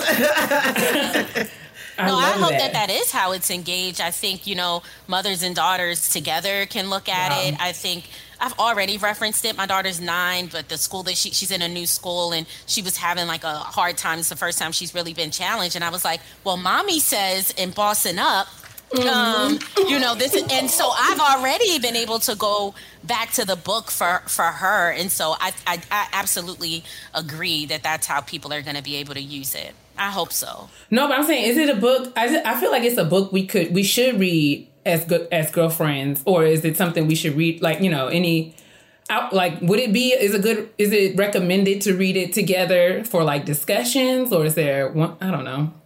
Yeah, I mean, I think Yeah. that just we this book is a conversation that we had together, Mhm. and I think you can sense that. And we really did. We talk, you know, because we're telling all of these stories, and we're talking about what are the principles that we learned, and you know, and we challenged each other and pushed each other. How do we say this thing? Is that really true? You know, is that actually helpful? Um, and so, yeah, I what we always hope is that our work sparks a conversation, and then helps those conversations to be richer and more healing. And again, you know, one of the things that's interesting about publishing in this moment is that everybody's always like, who your audience? But see, when you're like a black woman writer, we have so many audiences simultaneously. It's Yeah. like we need we trying to speak to the kids, you know, we're trying to speak to young folks and have a rich conversation with them, but we're also like you know, girl, go back and read this for your 12 year old self that's still mm-hmm. in there, that shows up sometimes to heal her, to sort of like, you know, because so often we were talking to like you know, who we were at 12 and 13. And my theory is that most of the drama that goes down in a lot of these social justice and Oh, fluffy sure. spaces is always people just reliving middle school anyway and being like, people didn't hate me. I ain't had no friends and you people are bullies and I'm not going to be treated like this. It's amazing, you know, and it's like, if you think about who you're thinking about in that moment, it's always like your 12 or 13 year old self who is like, and I remember what, and so this, I, at least that's true for me. Uh, and so this book like speaks to that girl and hopefully all the girls in this moment who are trying to navigate that space too. Yeah, it's so funny. I be watching these these they be arguing and fighting, and I'm like, man, y'all are crazy as cat shit. Y'all just going back. Y'all didn't have no friends. Y'all don't know how to be friends with people. you don't know how to deal with people on a human level, and that's what I appreciate in this conversation with you all. Aside from the fact that all four of you have PhDs, you got common damn sense because there's plenty of people I've had conversations with, and you can throw your education all over the place, but you can't sit up here and hold no fucking conversation with me. This is this is engaging. I think this is really what black girls need. I want to get a copy from my daughter's school because they hold a black girl affinity group. Oh, nice. And I think that, yeah, as you all were talking, I'm like, I have to get a copy for their for their school specifically. as Also, well as the Jade, crib. you know, degrees don't keep you warm at night. I There mean, my go. degrees are not in my Period. bed. They they hanging on the wall, and that it really and you know that's also a thing Black feminism teaches you is that you got to do your work. I, None of mm-hmm. us likes the black folks that hide behind their degrees and their None of us. credentials and they whatever, and use fancy language as a cloak for not dealing with your jealousy, your crunkness, your anger, your sadness, your you know whatever it is we're not trying to give young folks language so that they don't have to show up. We're trying to give them language so they can show up better because that's what mm-hmm. feminism meant for us. It's like, you know, because sometimes sisters be doing real terrible shit to each other. And we're like, we really are about sisterhood and we don't always agree. We get on each other's nerves, but we love each other. Like we, and we love each other in a way that we come back to the table, we always try to treat each other with care. And Right. that's true in our collective in general. And that's part of the reason that we gotta have like a praxis of sisterhood. And that we, and that this is why you also want young girls to have this book now because they're right in the moment where everybody is being terrible to each other. Middle mm, school right. is terrible. Oh my God. And we want a book that says like, demons. Even if all the people around you are trash, like just know we got you. Because sometimes you find your friends in books before you find them Mhm. Oh, in real life, and so that they know that like there is another way to be, and sometimes you got to go through some shit until you find your people. But you ain't crazy, right? Um, and I hope that this book becomes a companion for girls who are feeling that way. Um, and also, you know, we have like the do's and don'ts of, of being fr- friends too. Like, how you treating people and are Yeah. you doing your work? You know, are you showing up? Are you being raggedy, right? Don't yeah, I think that was one of the best parts is that like we really tried to be vulnerable enough to say like when I was a girl, I fucked that up. I had that fight Mm-hmm. over a boy, and I should not have done that. That was not a shining moment, right? Like so, being able to to be open enough to say, you know, I was raggedy, and honestly, sis, this time you might be the raggedy one. Like it's Right. not to just say like you know we were perfect and we were always this way. No, our, we we we muddied through, muddled through um, girlhood too, and, and made a lot of mistakes. But here we are now, and it, it, I mean, we even go through how to properly apologize, how to give each other grace. Like all of that is in here because we think that's what girls need. But something else you were saying, Brittney, reminds me too that like the personal is political. So the book is both about our the personal relationships that girls have, but it's also really like feminism is about saving lives.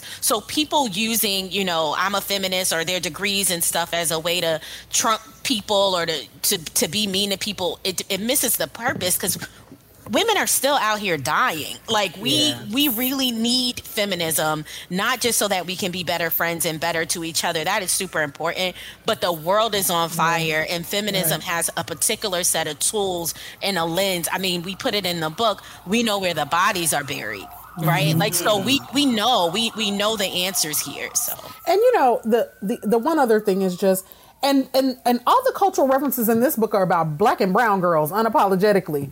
We're not talking about white girls, you know, we're not out here trying to center them. So we're talking about you know, your hair, your, you know, the things that are going on with you and your girls, the way that y'all talk, what chick you trying to holler at, and how she Mm-hmm. might be showing up and how you might be showing up. Like, we're trying to think about what are black and brown girl experiences, what are immigrant black and brown girl experiences, in part because one of the ways we want to undo the narrative that white that femi- that white women created feminism is by displacing white girls from the center of the narrative, and also so that they can understand too as they read this book that yes, all of us have to think about confidence. Yes, all of us need to think about body politics. Yes, all of us got to navigate our families. But sis, your family ain't like mine, and the pressure my mama putting on me uh, to show up in the world and be a certain kind of lady and achieve certain things and make my family proud is different from the pressure that is on white girls to and how they show up in the world, right?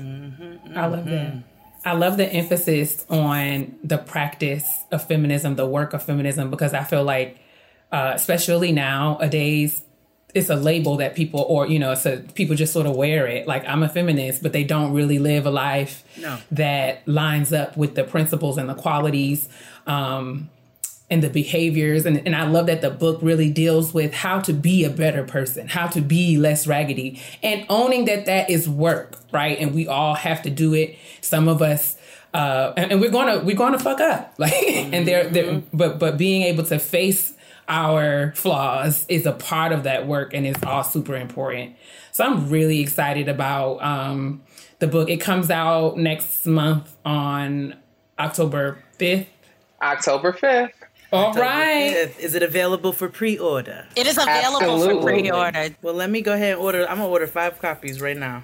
It's so Yes, we love to hear it. Yes. Is there anything else coming up that we that you guys want to share with our audience? Anything that um uh, we want to get our listeners looking out for? Well, we going on tour.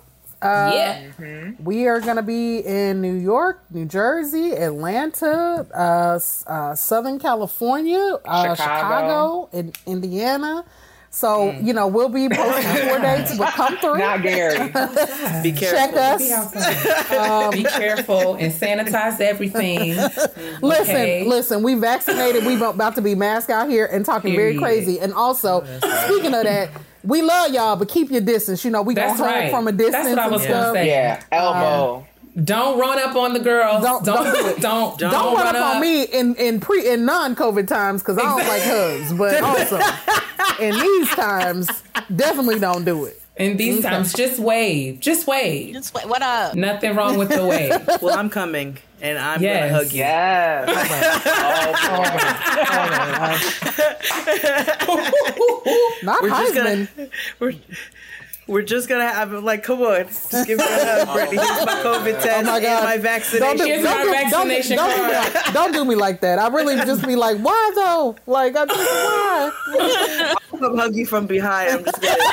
Actually, that may be safer. That may be safer. Yeah. Maybe behind hugs are the way to go. That seems safe. Dude, let me know. I'm, I'm gonna set a good example. I'll be there. We'll all say hi from a distance. All of us will have our mask on. That's right. and and we're gonna respect the ladies. But that's very exciting. It is exciting. We gotta post that. We have to make sure all those links are in the description box for you all to check out the tour. We Yes. can't wait. I'm gonna try to run through one of those sites if I can. Y'all, um, it's been such a pleasure having y'all at the kitchen table. Y'all are welcome back anytime. Yes. Appreciate you. Thank Um, you. it's been dope. So uh thank you. I have one coming. final question before we head out. Oh, all right. What's the last thing everybody ate? I'm always very excited to know what people are eating. Oh. Okay, I just went to Zoe's and got a cauliflower rice bowl mm. and also added the grilled potato salad. I'm trying to get right because Brittney's been saying that book tours can be grueling. So I'm trying to, you know, get my veggies back up. I'm looking for some sea moss. I'm trying to, I got some emergency. Oh, I'm Oh, I like, got you. you know, all the things. My things. cousin makes to- sea moss. I'll send you the link. They're delicious. Word. well, thank you. I've never had it, so I'm a little bit scared, but I'm going to do all the things to get myself ready taste- over just the next put it two in your weeks. smoothie. It won't taste like anything. Okay, well, thank you. Please send me the link. So I sure okay. will. Okay, Brittney, what'd you last eat? I made uh, tabbouleh today, um, and had it with a little bit of uh, not pita, but like Trader Joe's is my joint. So flatbread, pita, a little bit of hummus. I'm on my Mediterranean diet, and also trying to uh, use my summer tomatoes up, and so tabbouleh's a good use of them. Oh, I know. I have to go can some right after this. Word. because they're going. They're going bad. They're going fast. We have to. Okay, Susana, your turn.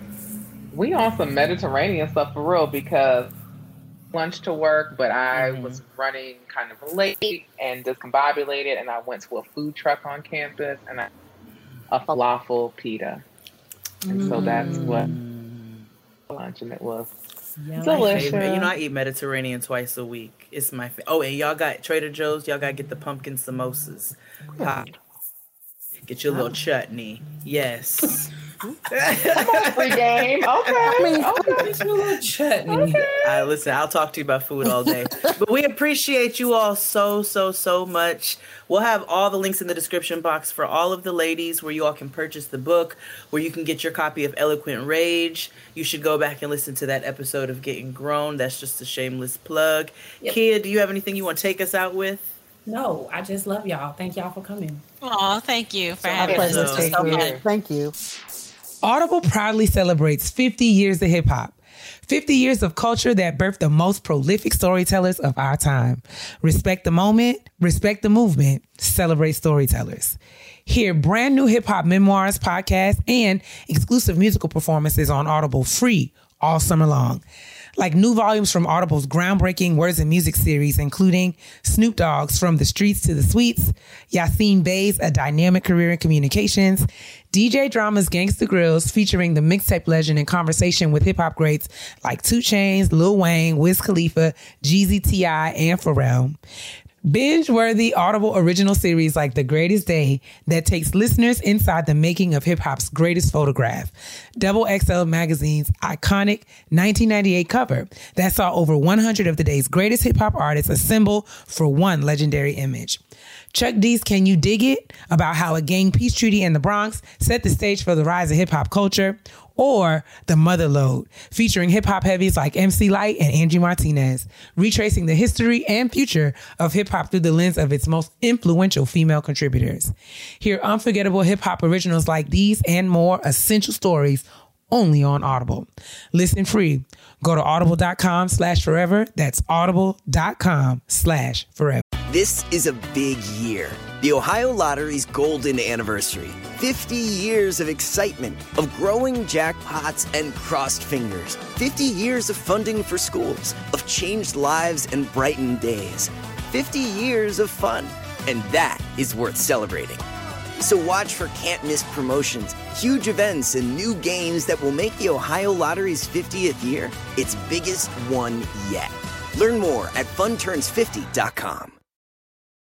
Want to connect with a family member who doesn't speak your language? Then check out the language learning program Rosetta Stone on desktop or as an app. Rosetta Stone is designed to immerse you in the language you're learning through an intuitive process. Plus, the True Accent feature even gives you feedback on your pronunciation. And with a lifetime membership, you have access to all 25 offered languages. Get started today. Visit rosettastone.com backslash pod 50 to get 50% off your lifetime membership now. That's rosettastone.com backslash pod 50 for 50% off. This is a Yes. very important and timely conversation around uh, HBCUs as organizations, HBCU giving, HBCU infrastructure. Um, and we have uh, some awesome panelists, some some special guests, uh, Nadrea um, Njoku um, of the United Negro College Fund, and Professor Felicia Commodore, who studies higher education research at Old Dominion University, We'll be joining Jade and I.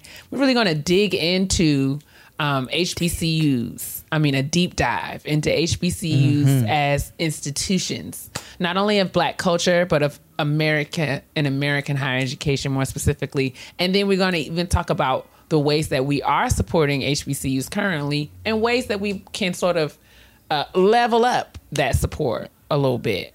Um, Absolutely. You know, as as these institutions are navigating systems that were not designed for their success. So, you ready to get into it, sis? I'm ready to get into it. It's a, it's a fascinating conversation. Let's do it. Welcome back to the kitchen table, everybody. we are excited to bring you some exclusive content, It's been You very gotta ghetto hear- this morning. You're very ghetto. it's, it is the most ghetto of mornings. Okay. But we are here and we have what we need. We have finally gotten our SHIT together and we're going to have a conversation that's very important. And this is very meaningful to me. Okay, because Yes. we're talking about black things. We do that very often here at the kitchen table. Yes. We're talking about black things, black institutions, black people. Most specifically, we're here to talk about HBCUs. And it's homecoming season, so this is something that we do a lot. Yes. But we want to have, um, we want to sort of build out the conversation on HBCUs to talk about uh, HBCUs beyond the tailgate and, and, and the football game and all of that. There's so much more to the HBCU experience, so much more to to HBCUs as institutions. And for those of you who get excited when I get into my academic bag, honey, hold on to your wig because I'm down in the bag today. And I have some friends, okay? Yes. Jade and I are joined by our friends Nadrea and Felicia, two awesome, amazing scholars also in higher education with me. There we go. We're having a party and they're here to get us together.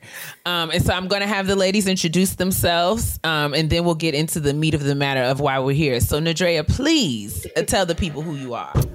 Hello, people. Hi, Nadrea Njoku here, and I am um, the interim director for the Frederick D. Patterson Research Institute at the United Negro College Fund.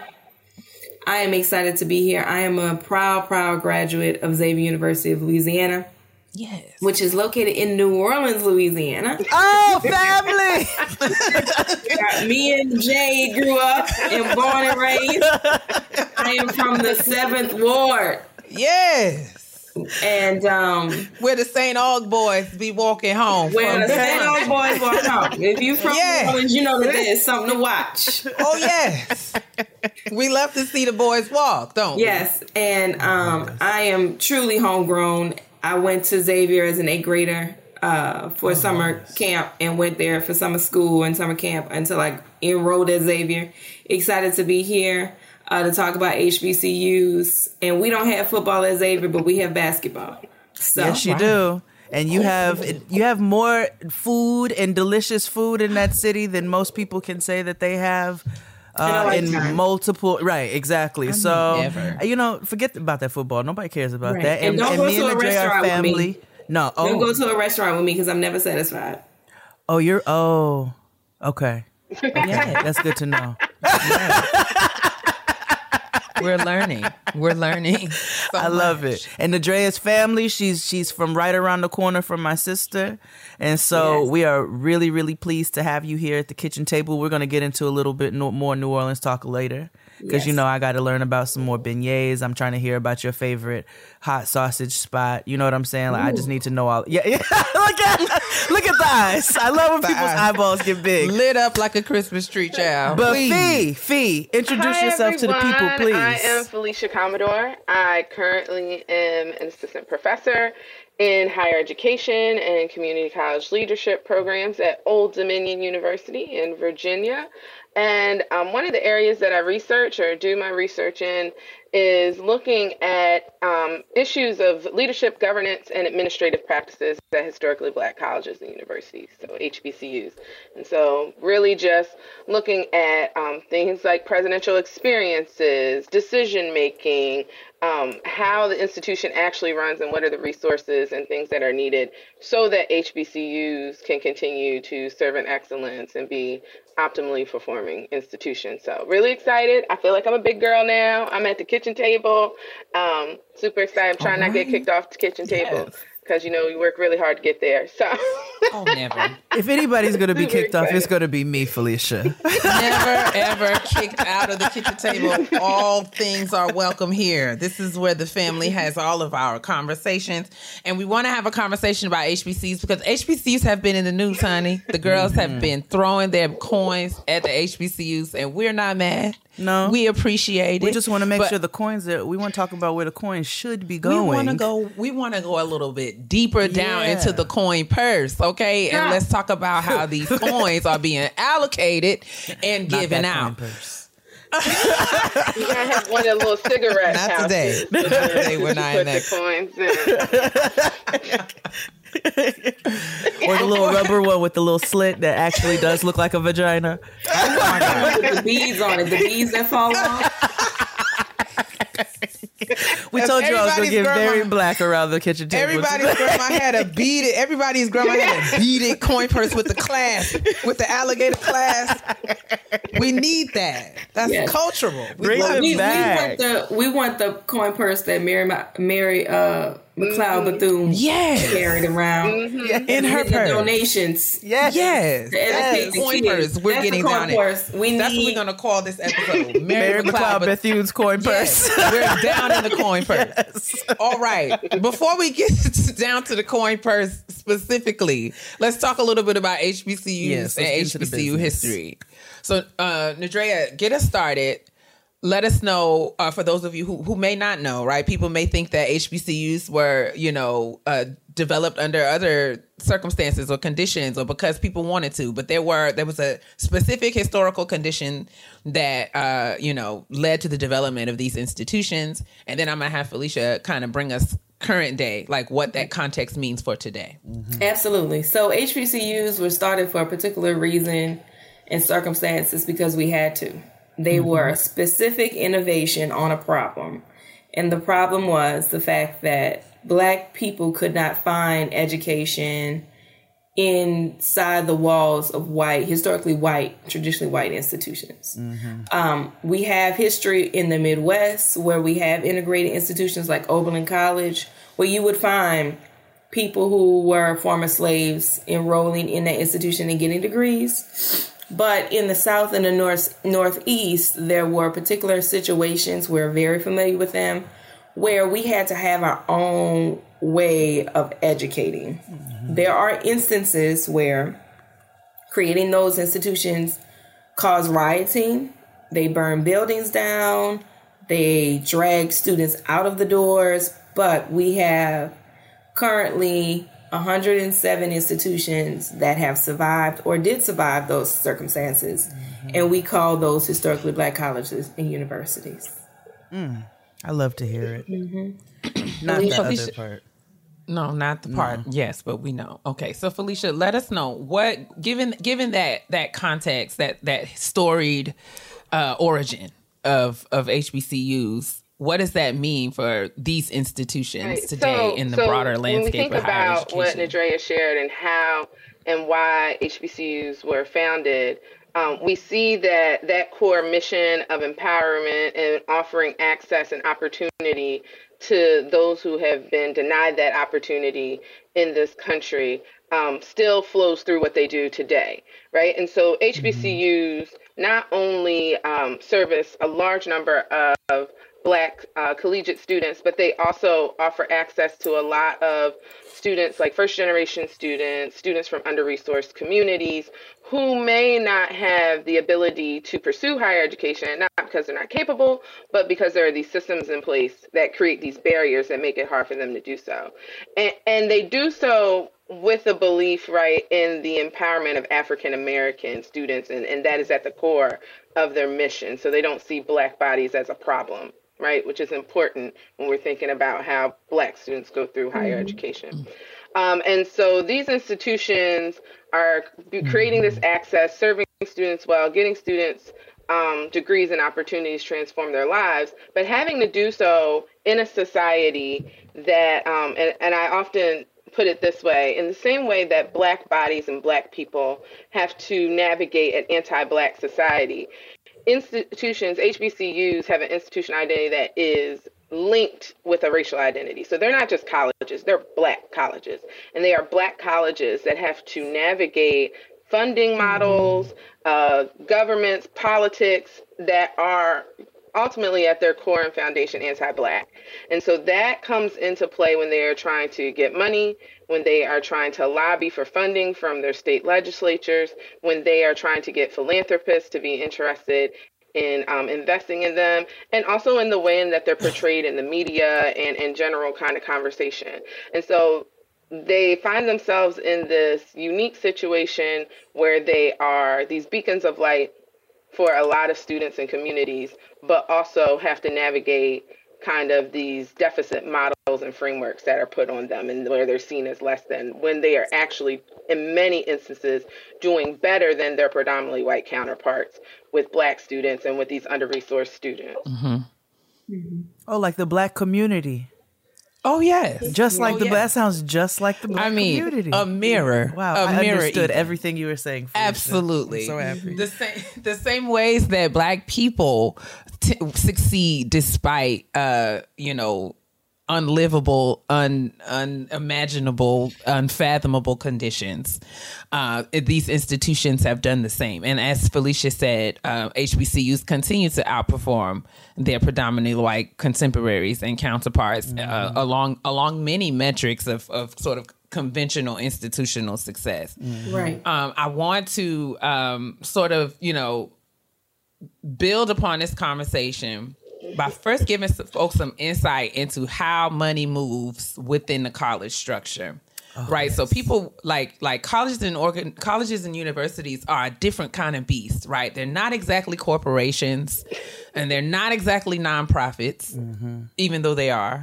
Uh, you know, they're they're they're government, uh, there's government um investitures in in many respects and folks on this and it's tuition so there's a consumer um um element so listen let's let's go let's go all the way back to the basics and think how does money move uh in in in uh, colleges and universities if we're thinking about tuition Hmm. you know if i have a That's scholarship question. where does that money go Um, it, it looks. Go ahead. But and I think I, I think Felicia's gonna break down how it moves through the institution. But let me say this first: three percent.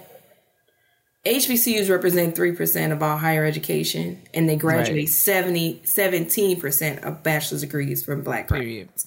So they're already overproducing. And 70% of HBCU enrolled students are Pell Grant eligible. So Felicia's going to break down the money, but before she breaks down the money, I want everyone to know that the students that they're serving aren't necessarily capable of bringing a whole lot of money to the table. amen that's Yes. a great point Right. thank So you so much they are not necessarily the income drivers for tuition. They depend on a lot of resources, not just from the federal government, but the institutions themselves to supply the means and engine, the engine to provide those students with education. So go ahead, Felicia.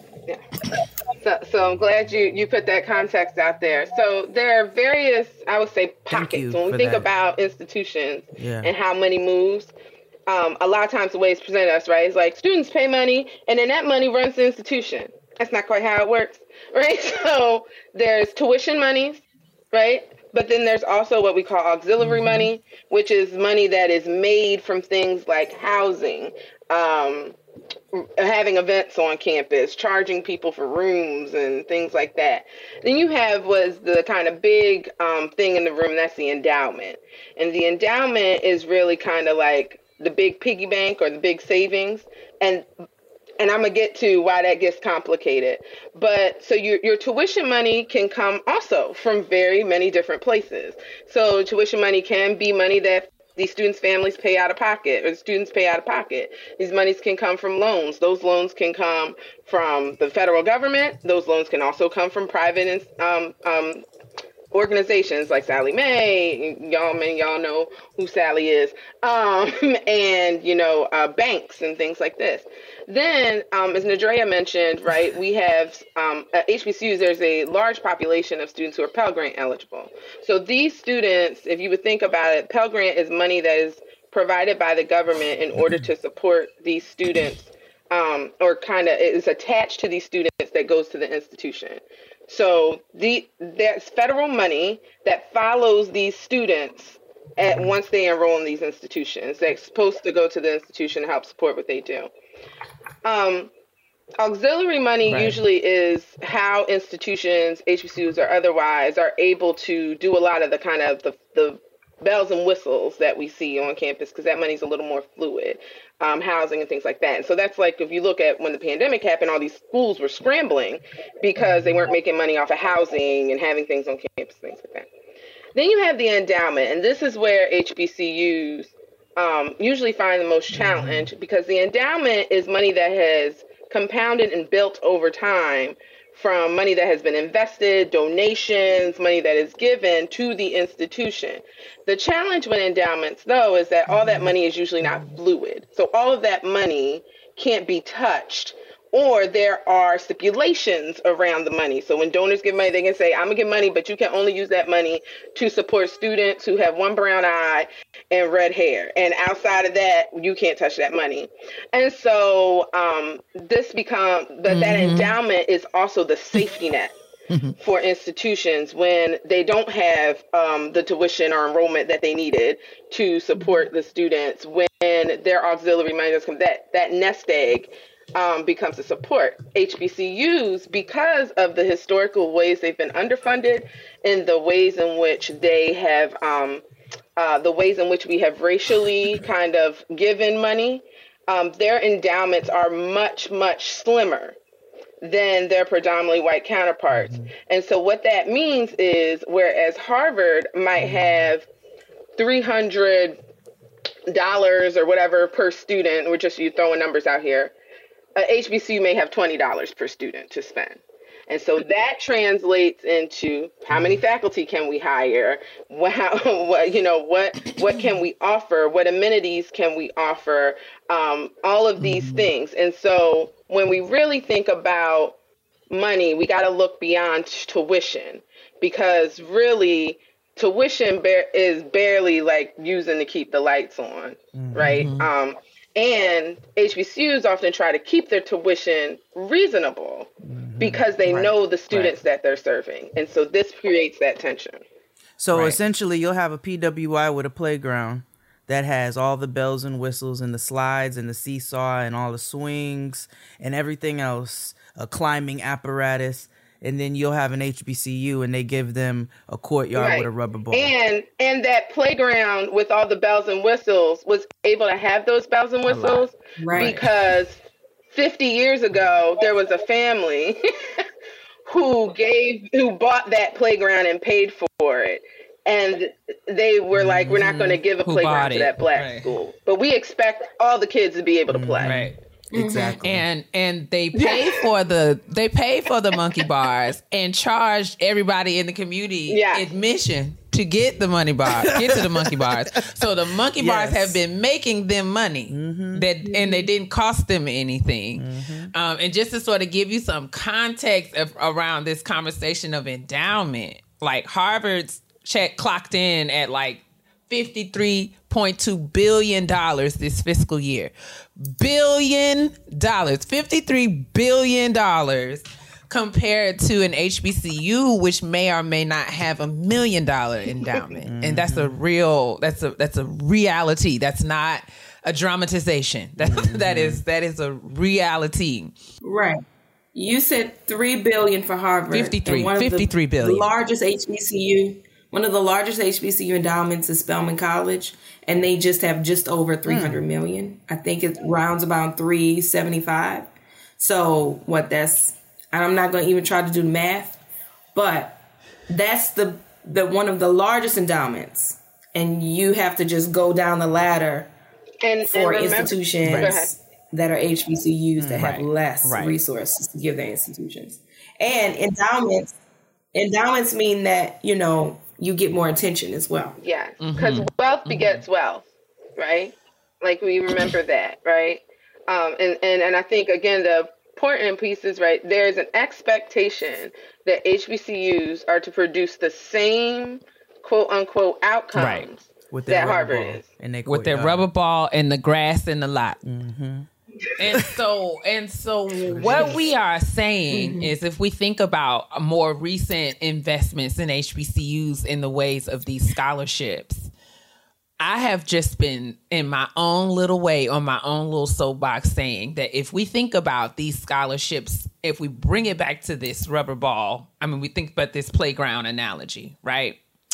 Tuition monies, it's just saying I'm going to pay for these students to get to the lot. Mm-hmm. I'm not going to make sure the lot has anything in it. I'm literally going to pay these students way to get to the lot. Mm-hmm. When I could be using mm-hmm. my money to buy some monkey bars and just trick this lot out. And so if we think about this conversation and think about, you know, other other conversations we've had around change and transformation and incremental change, quick and dirty change, things that people can do right quick to sort of, you know, uh, give the appearance that they have made a long-term investment in in equity and in in social justice. We if we really take a hard look into the coin purse, okay, the monies are not really being distributed in ways that are going to move us past this charity and into sort of transforming the ways we mm-hmm. think about how anti-black institutions I mean how how black institutions have to navigate an anti-black space society. Society.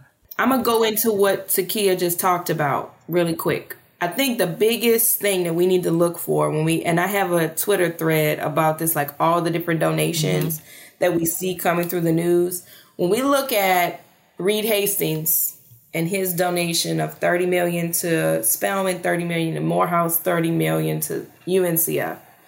And then you think about Mackenzie Scott and her pledge to give all of her wealth away. She's giving billions away at this point, and a large amount of that is going to HBCUs. When you think about these donations, the big thing you want to think about is are they donating on a restricted or unrestricted mm-hmm. basis? That's it. And so when you're talking about restricted, that's the my eyes are brown. I got I write with my left hand and I skip with my right. Yeah. And only you can get that only money. if I When only you're if I talking about major in like, you know, basket weaving. Right.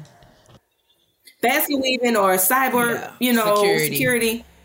Oh yeah. But when you're talking about Mackenzie Scott gave her money on an unrestricted basis, meaning she gave them that money and they said what they would do. She did not determine for them how her wealth would be mm-hmm. spent.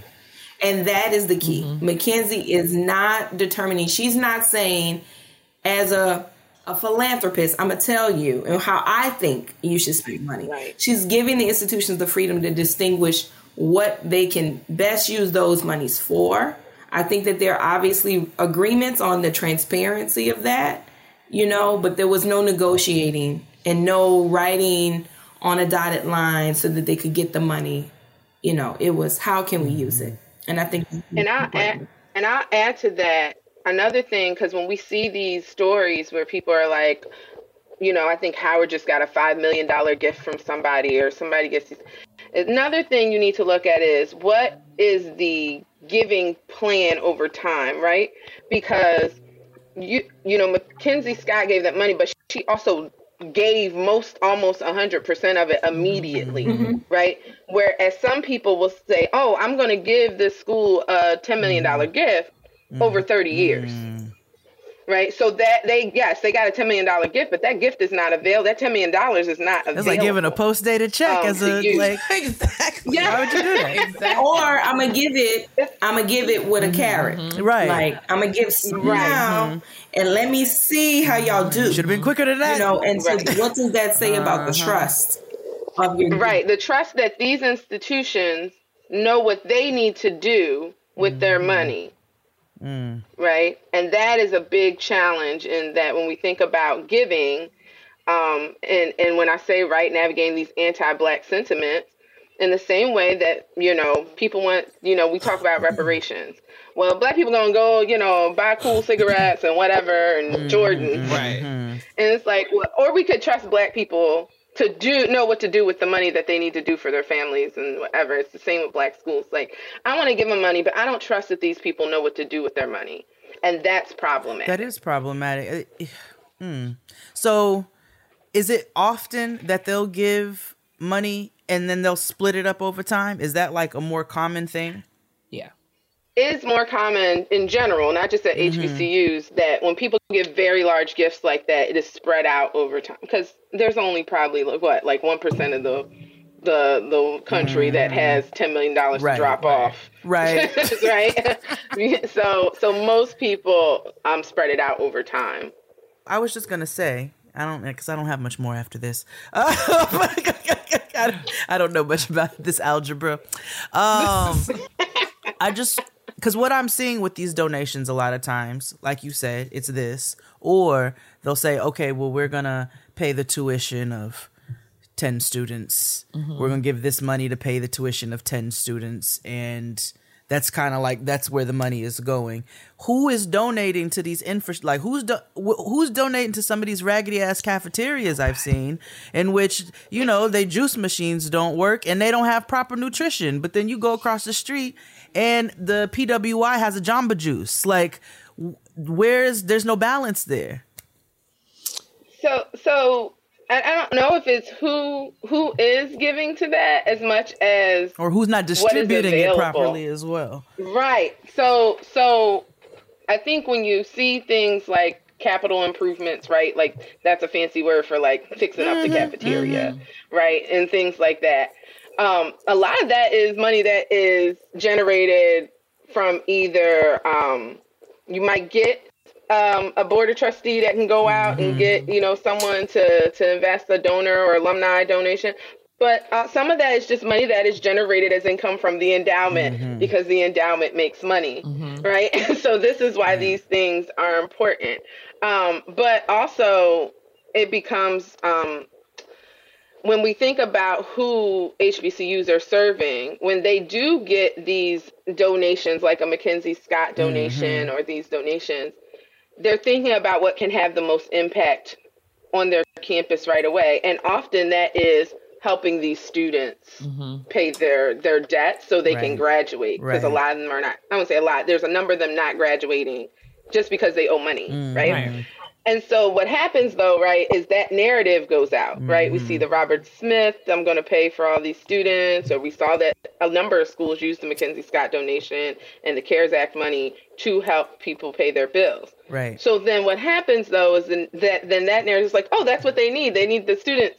The students need money, and so it, it creates this like cyclical thing. But mm-hmm. really, what happened is that school made a decision that that you know would would create the most impact. So so there are people that give right to in unrestricted ways. I think it's very rare though that you get huge unrestricted gifts.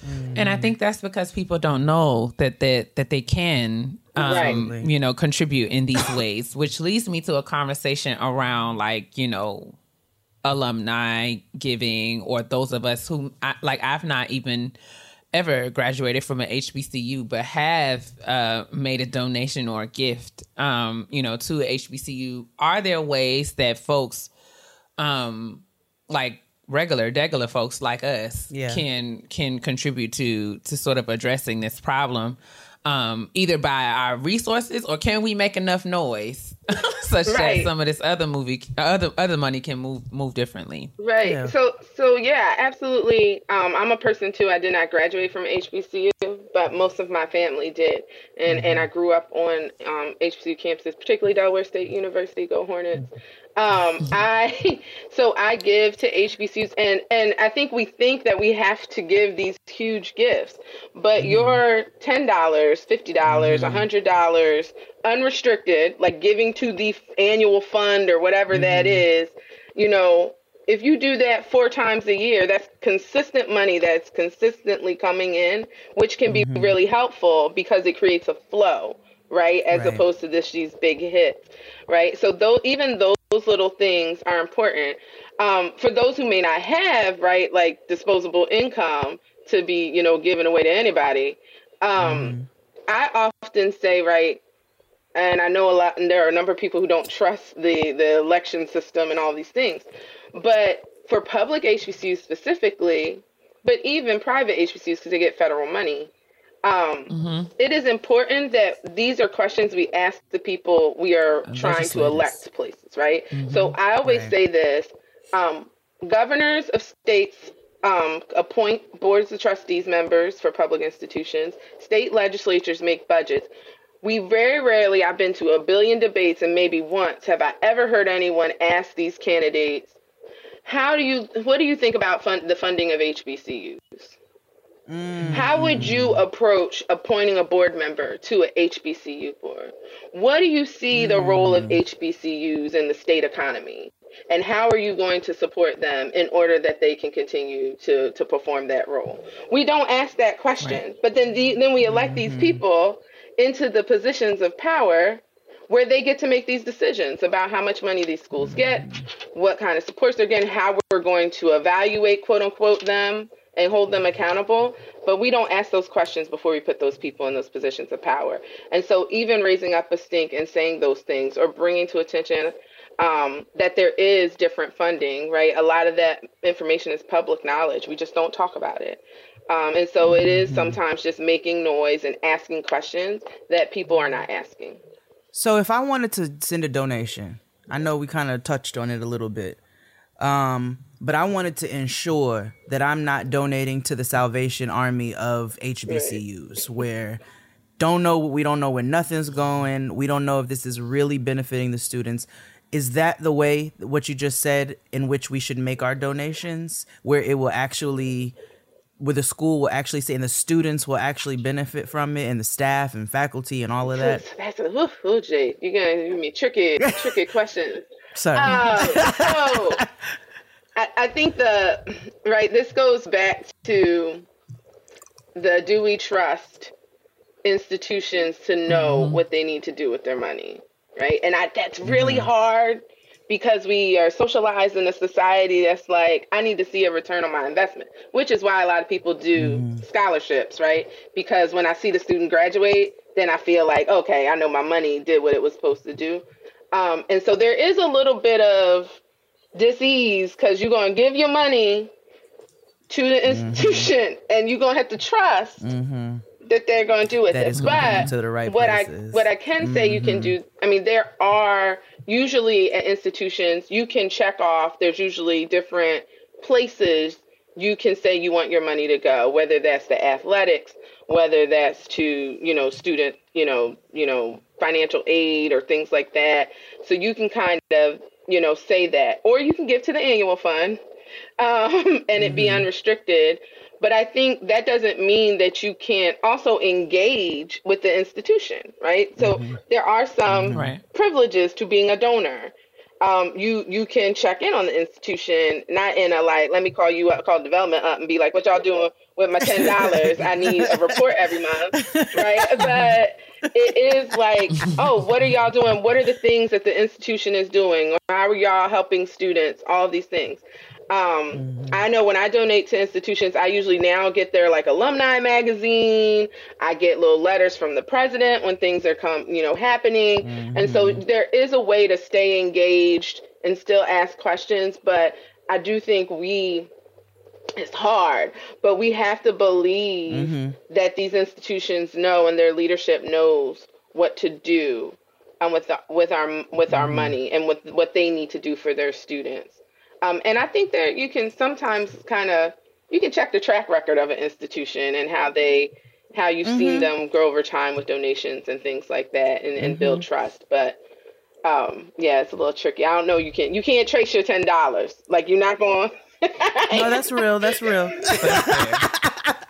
no, I do think social media and the internet, and you know, just I think there is a culture at, at universities where where folks are are open to, Yeah. to engaging with the public around around certain things, Mm-hmm. uh, especially with respect to sort of improving institutional conditions. And so, um, you know, my work deals directly with uh, faculty hiring, faculty development, policy reform, um, those kinds of things, and um, those are that's really sort of like the underbelly of because people always always take that kind of stuff for granted. Like you know they take for granted that that like all the money that's required in sort of uh, uh, ensuring that college faculty because what we don't understand like you know when you go and get your phd in physics you're taught everything you need to know about physics but you're not really always trained around how to manage a classroom or how Right. to you know you know how to make sure that you know you are not being uh, offensive or you know biased Social or skills.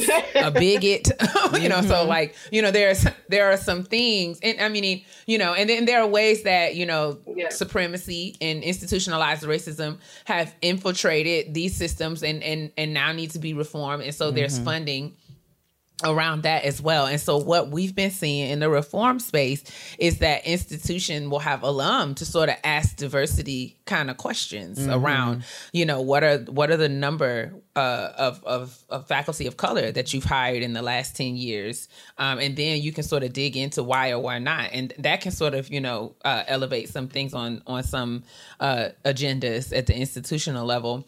Um, and also sort of like, you know, we live in an age of op-eds and think pieces and things like that. If we've been following and paying attention to the protests and things that are going on right now at Howard, you know, Mhm.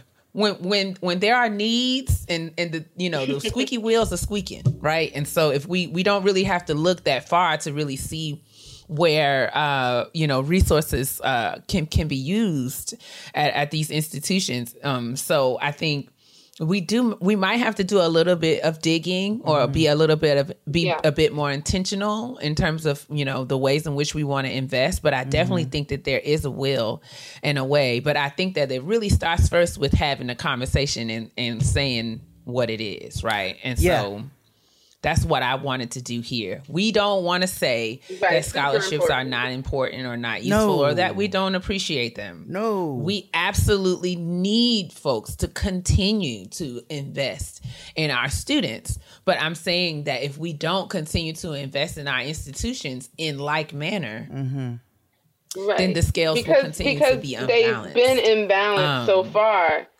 that you know we're we're putting money into Absolutely. students and that's great but we need like it's not either or right? It's both and.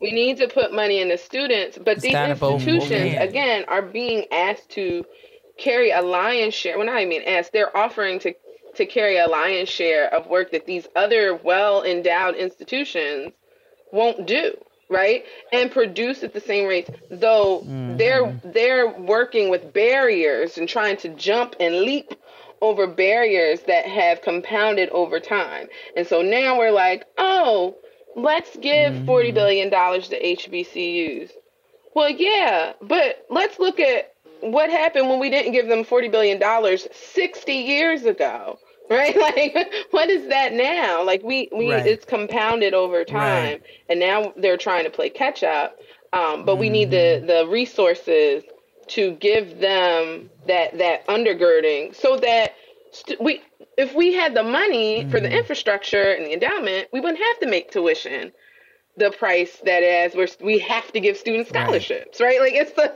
right. um so it's Right. yeah Right.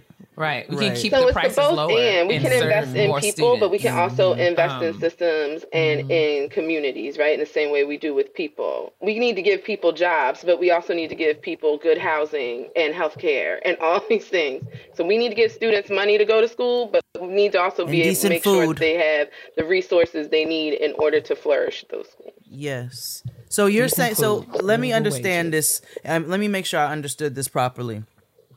If I don't ha- if I'm not a person who has extra money to donate to an HBCU directly, the best way for me to help support or one of the best ways should I say for me to help support that uh, HBCUs in general would be speaking on a governmental level is what you're saying like bringing up some of those issues there. How else can we who don't have extra money to donate immediately Yeah, so I think support there's that way. There's just general like advocacy, right? And not and not in a like you got to go out there and Mhm. rally people, but just lifting up the great things that HBCs are doing because the media often only highlights when they're not doing good things, right? Or they focus on a subset of institutions, right?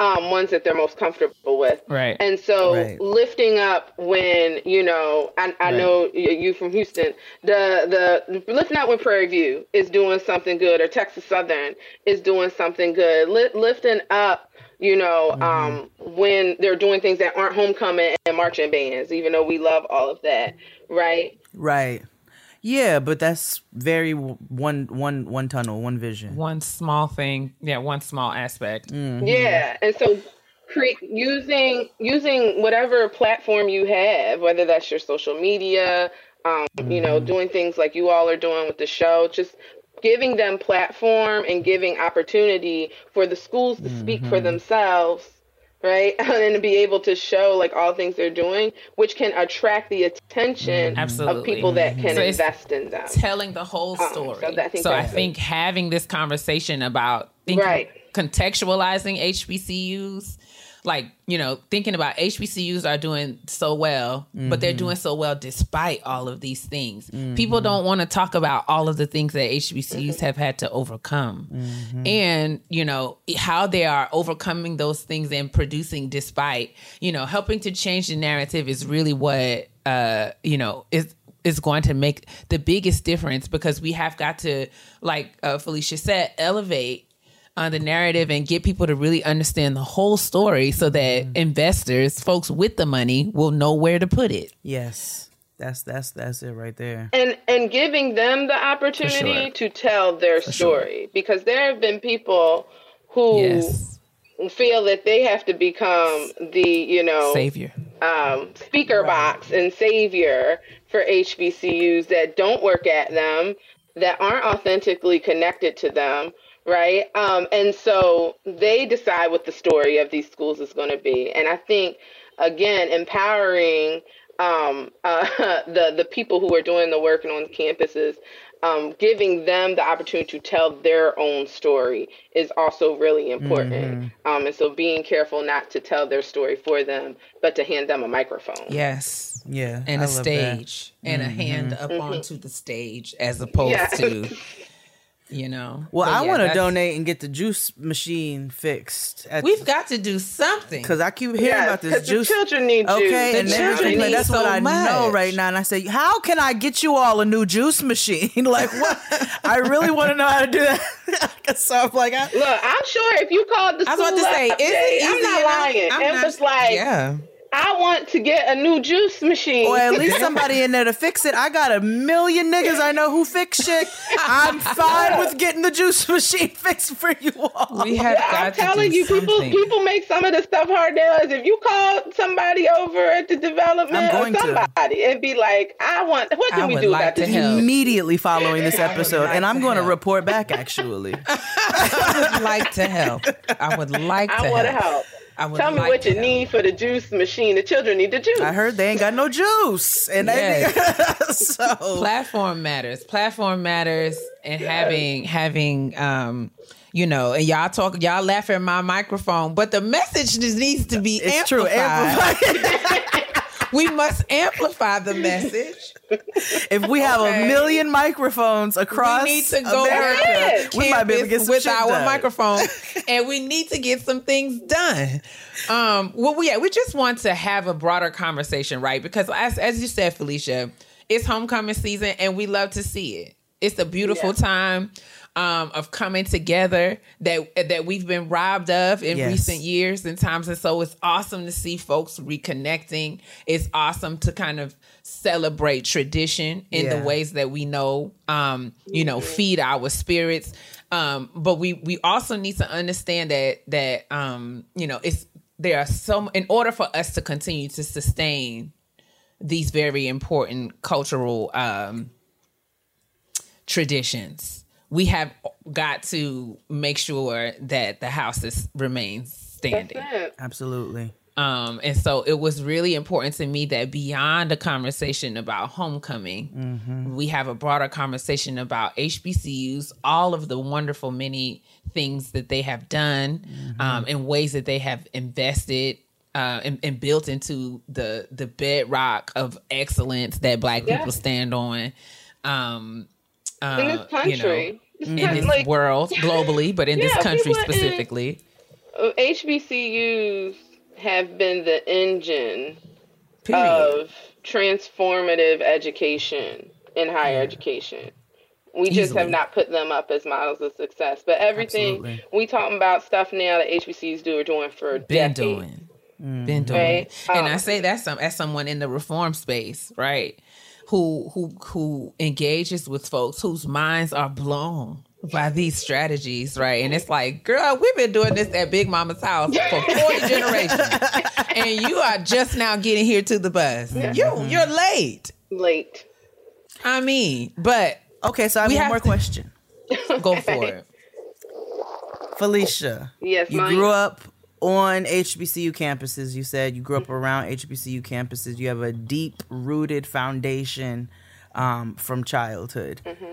What is one of your favorite memories and or stories that that is involved with an HBCU? It can be from any time in your life. That's great. So we will we'll we'll bypass the things that happened when I was an undergrad because Okay. is- Oh, my. that's my business. But that's okay. That's it, Tabitha Brown. with the more family friendly version. But I um come on. Now I want to know the other stuff. No, go we, ahead. We talk, I'm about not not, uh, we talk about that after the after we leave the table. So, but um, I had a good time. good time. But um, for um, me, so this is one of my my favorite memories. So my um my aunt, my mom's sister, worked in the admissions office at Delaware State University. And so, um, and my sister attended Delaware State University. And so in the summer, um, because, you know, black parents don't be hiring babysitters, they just find people to watch their kids. So just, my sister would be Mhm. going to school in the summer. Um, and so my mom worked, my dad worked, my other sister was working. Um, and so my aunt would watch me. My sister would bring me to campus and drop me mm-hmm. off at my aunt's office. I don't know if this was legal or mm. not, but we're just going to go with it. She's retired, so it doesn't matter now. Come on, take Felicia to work. Yes. So I would go to her office, and so what she would do, she would set up this little desk for me. I was about seven or eight. She'd set up a oh little desk for me, and I would be her secretary. And I had a I had a little phone. That phone wasn't connected to nothing, but I thought it was. And so I was I would call her and give her messages that didn't exist and take notes for her and she let me make copies on the copy machine. And so I was I was the secretary in the admissions office. Um I love that. I love that so um, and so that's one of my favorite memories of being on campus and being being in that office. Um, uh, and which is so foundational. Look at the age. That's such a what I'm transitional and like you know, really like an age where stuff really starts to set in. So I know that had to have an impact on you. Look at your love and your knowledge that so you have. yeah, I tell to- people I just, they put me on couch campus and I refuse to leave. And so Haven't left. I love My it. testimony as well. So yeah, that's one of my favorite memories. Absolutely. I love that. We're so grateful for you. And and just a disclaimer, uh Nadrea had to go take care of very important business. important person. Yes, she's Um, she's a very, she's important, very important person, there. So we appreciate uh, her for joining us for the time that she was able to, and, and we'll absolutely include her information. And she's already emailed me and said she's gonna have to come back to the table so she Oh, can yeah. talk about. She wants to talk very loudly about Louisiana with you. oh yes, and and we will have a, a t- we will have a high time. It will be amazing. Um, but yeah, I I'm grateful to to all of you, to Nadrea, to to uh, Very much Felicia. Very very grateful because this is something that has important been important to me. It's as y'all know for the last couple of years I've been on my change Mhm. versus transformation, cheap change versus expensive change.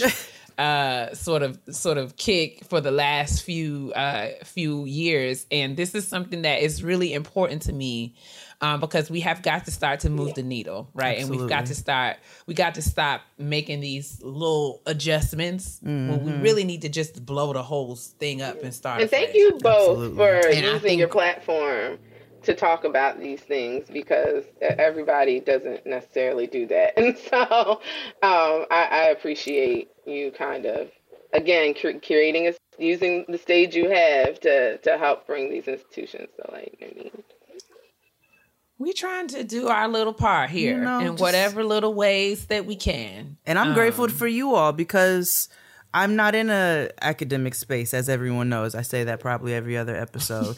and but I'm grateful because I, I might not otherwise be having some of these conversations in all honesty. So it's nice to be able to bring these to light so that maybe I can go forward and share it with some of my other community who might not be having these conversations and we can extend this hands across America. Shout out to my 80s babies. Hands across Black America. Sanitizer. with oh, please, well, uh, maybe, all oh, yeah, let's just of the elbows. German, Germ-X across America. That's where we are.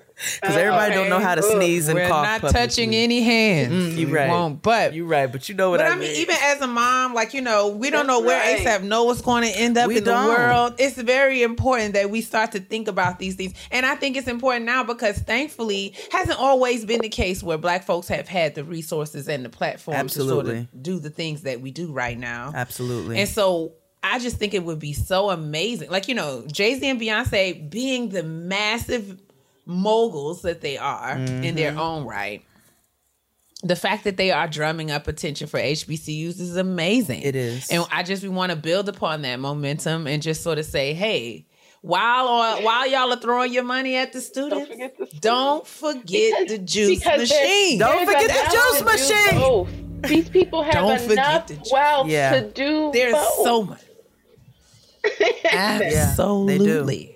And They I do. and I would and I believe, especially in the way uh, you know, black folks, you know, I believe it's just a matter of not having Yeah. access to the information. Mhm. I believe in my Yes, heart absolutely. that if folks understood how these things, how how inequity and and what we really are getting a, a a bigger understanding of how white folks and white supremacy has been able to operate in mm-hmm. institutional ways. Absolutely. We think that it has been limited to Jim Crows and buses, but we have to understand that it is in laws and policies and systems and structures that seeps into all aspects of our lives, including Absolutely. education. Jim Yeah. Jim Crow had kids Hell yeah. and built towns Okay. Absolutely. and Okay. built communities Yes, indeed. that continue to replicate themselves. for sure. And so we love to see it. So like recently, Will Packer announced that he he's uh, creating a Yeah. new amphitheater there at FAMU. That's the kind of that's the kind of energy that that we that we're talking I'm about. getting the juice machine fixed at Yes. Howard.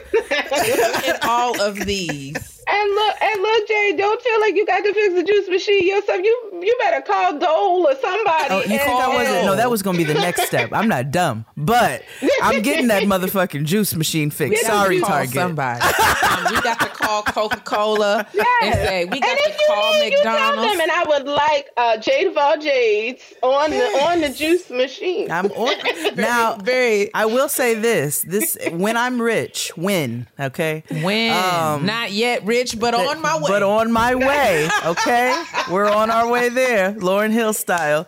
Um, I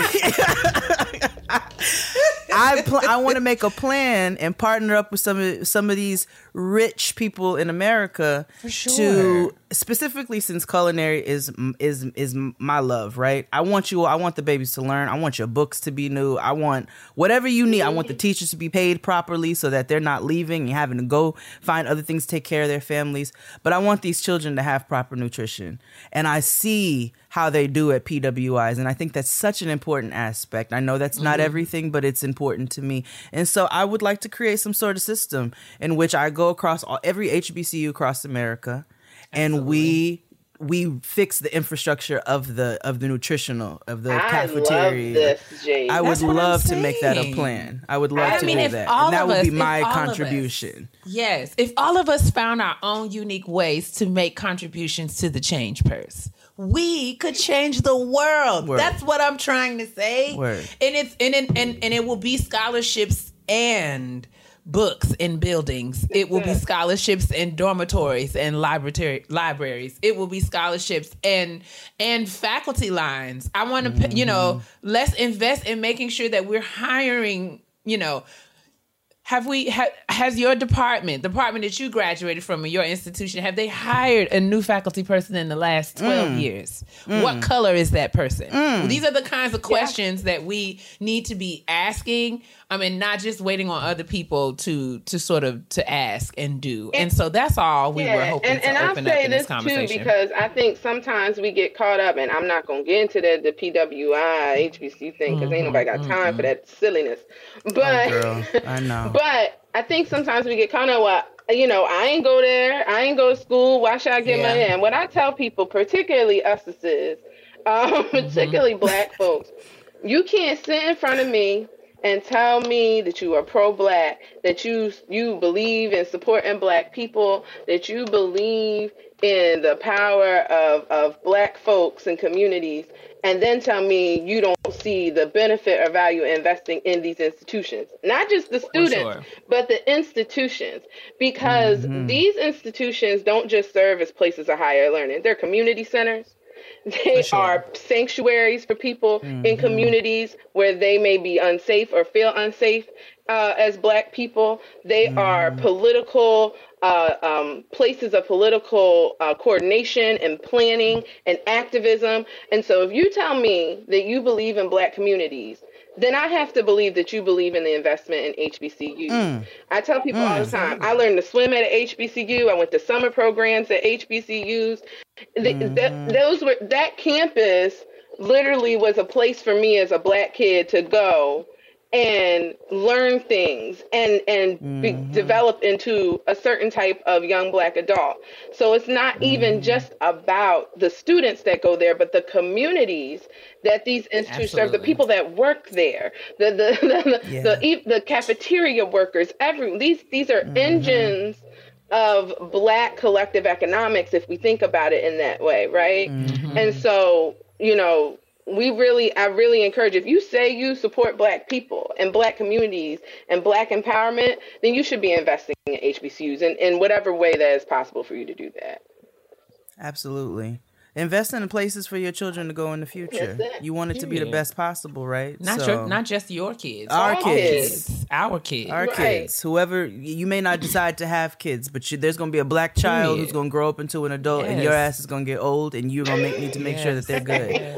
we So- all have we all have a responsibility. We all have um and, and and it's very it's very important. I mean, and I'm we're not going to get into it, but I I would like to say since I have the microphone, amen, that uh I think that the whole HBCU versus PWI debate is Dumb. such a distraction. Yeah. I think that it wastes our time and our resources and our energy. Yeah. Because the fact of the matter is, you know, black people and black institutions are all situated in this white That's it. system that was not designed for us to success Exactly. to succeed and it's just a matter of us navigating that that unhealthy toxic system we all have to do it in our own way and we all didn't go about it in the same way. Absolutely. And if your path brought you through a HBCU, then God bless you. If if Mhm. your path did not bring you through a HBCU, then God bless you. We still all on the other side of this thing, trying to figure out how to stay alive in Yes, America. Absolutely. And so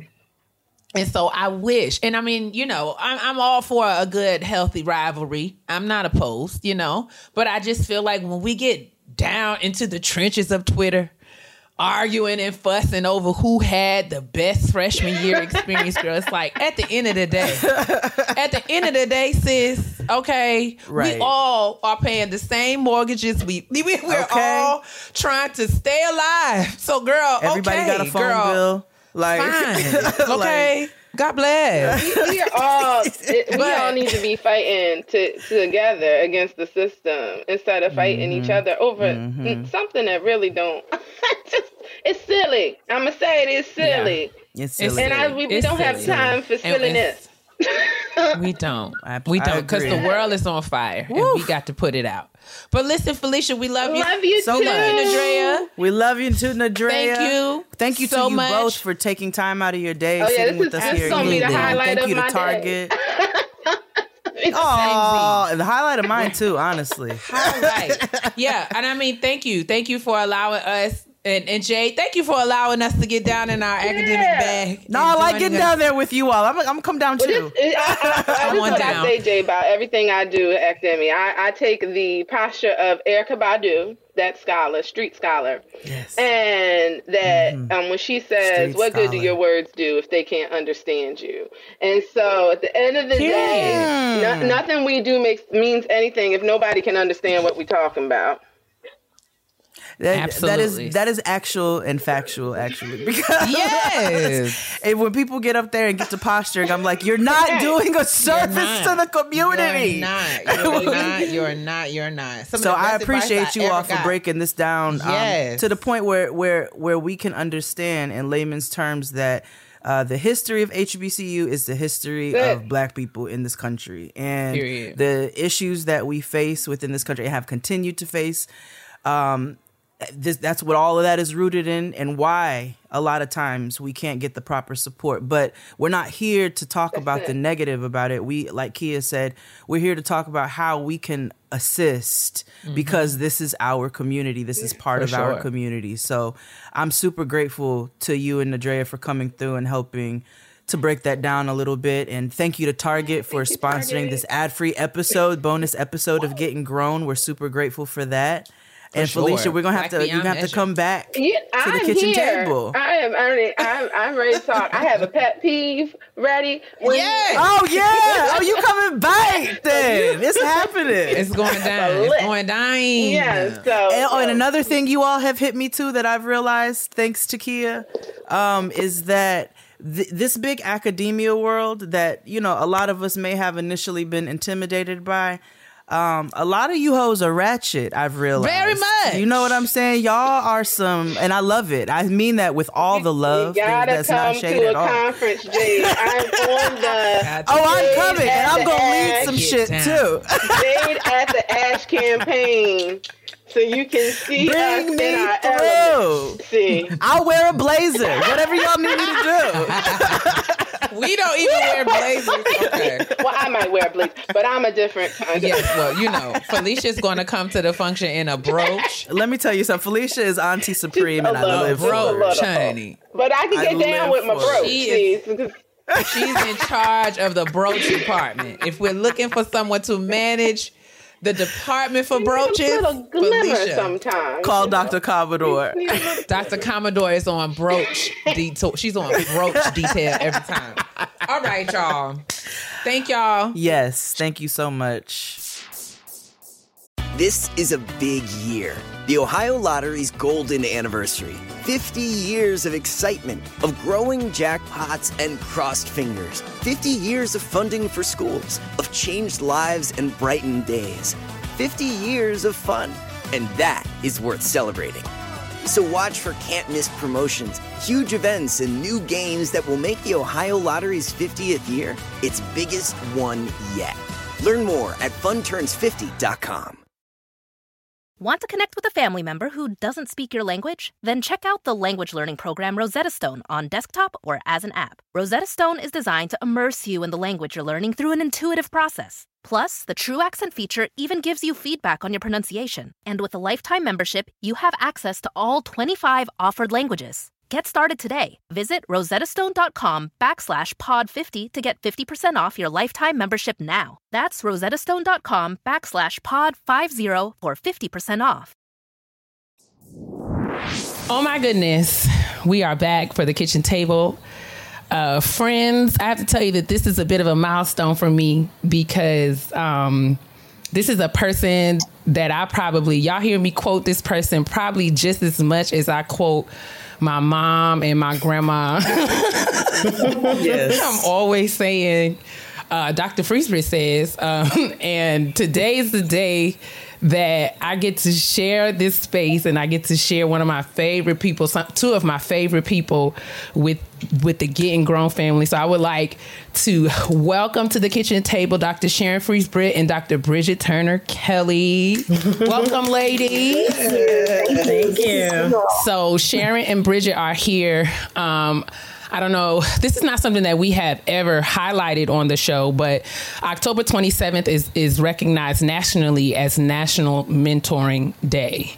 It is the day where we acknowledge um, mentoring as a, a tool and best practice. Um, and also, we acknowledge those individuals in our lives who serve as uh, mentors, people who teach and, and instruct and advocate and comfort and care for us um, throughout our various personal and professional lives and trajectories. And so, I am doubly blessed to not only have found mentorship in Sharon and Bridget, but they are also women who have published quite extensively on mentoring and their their journeys as um, mentors of one another and of other students. Um, that they work with and serve. And so we are very honored to to welcome you all to the kitchen table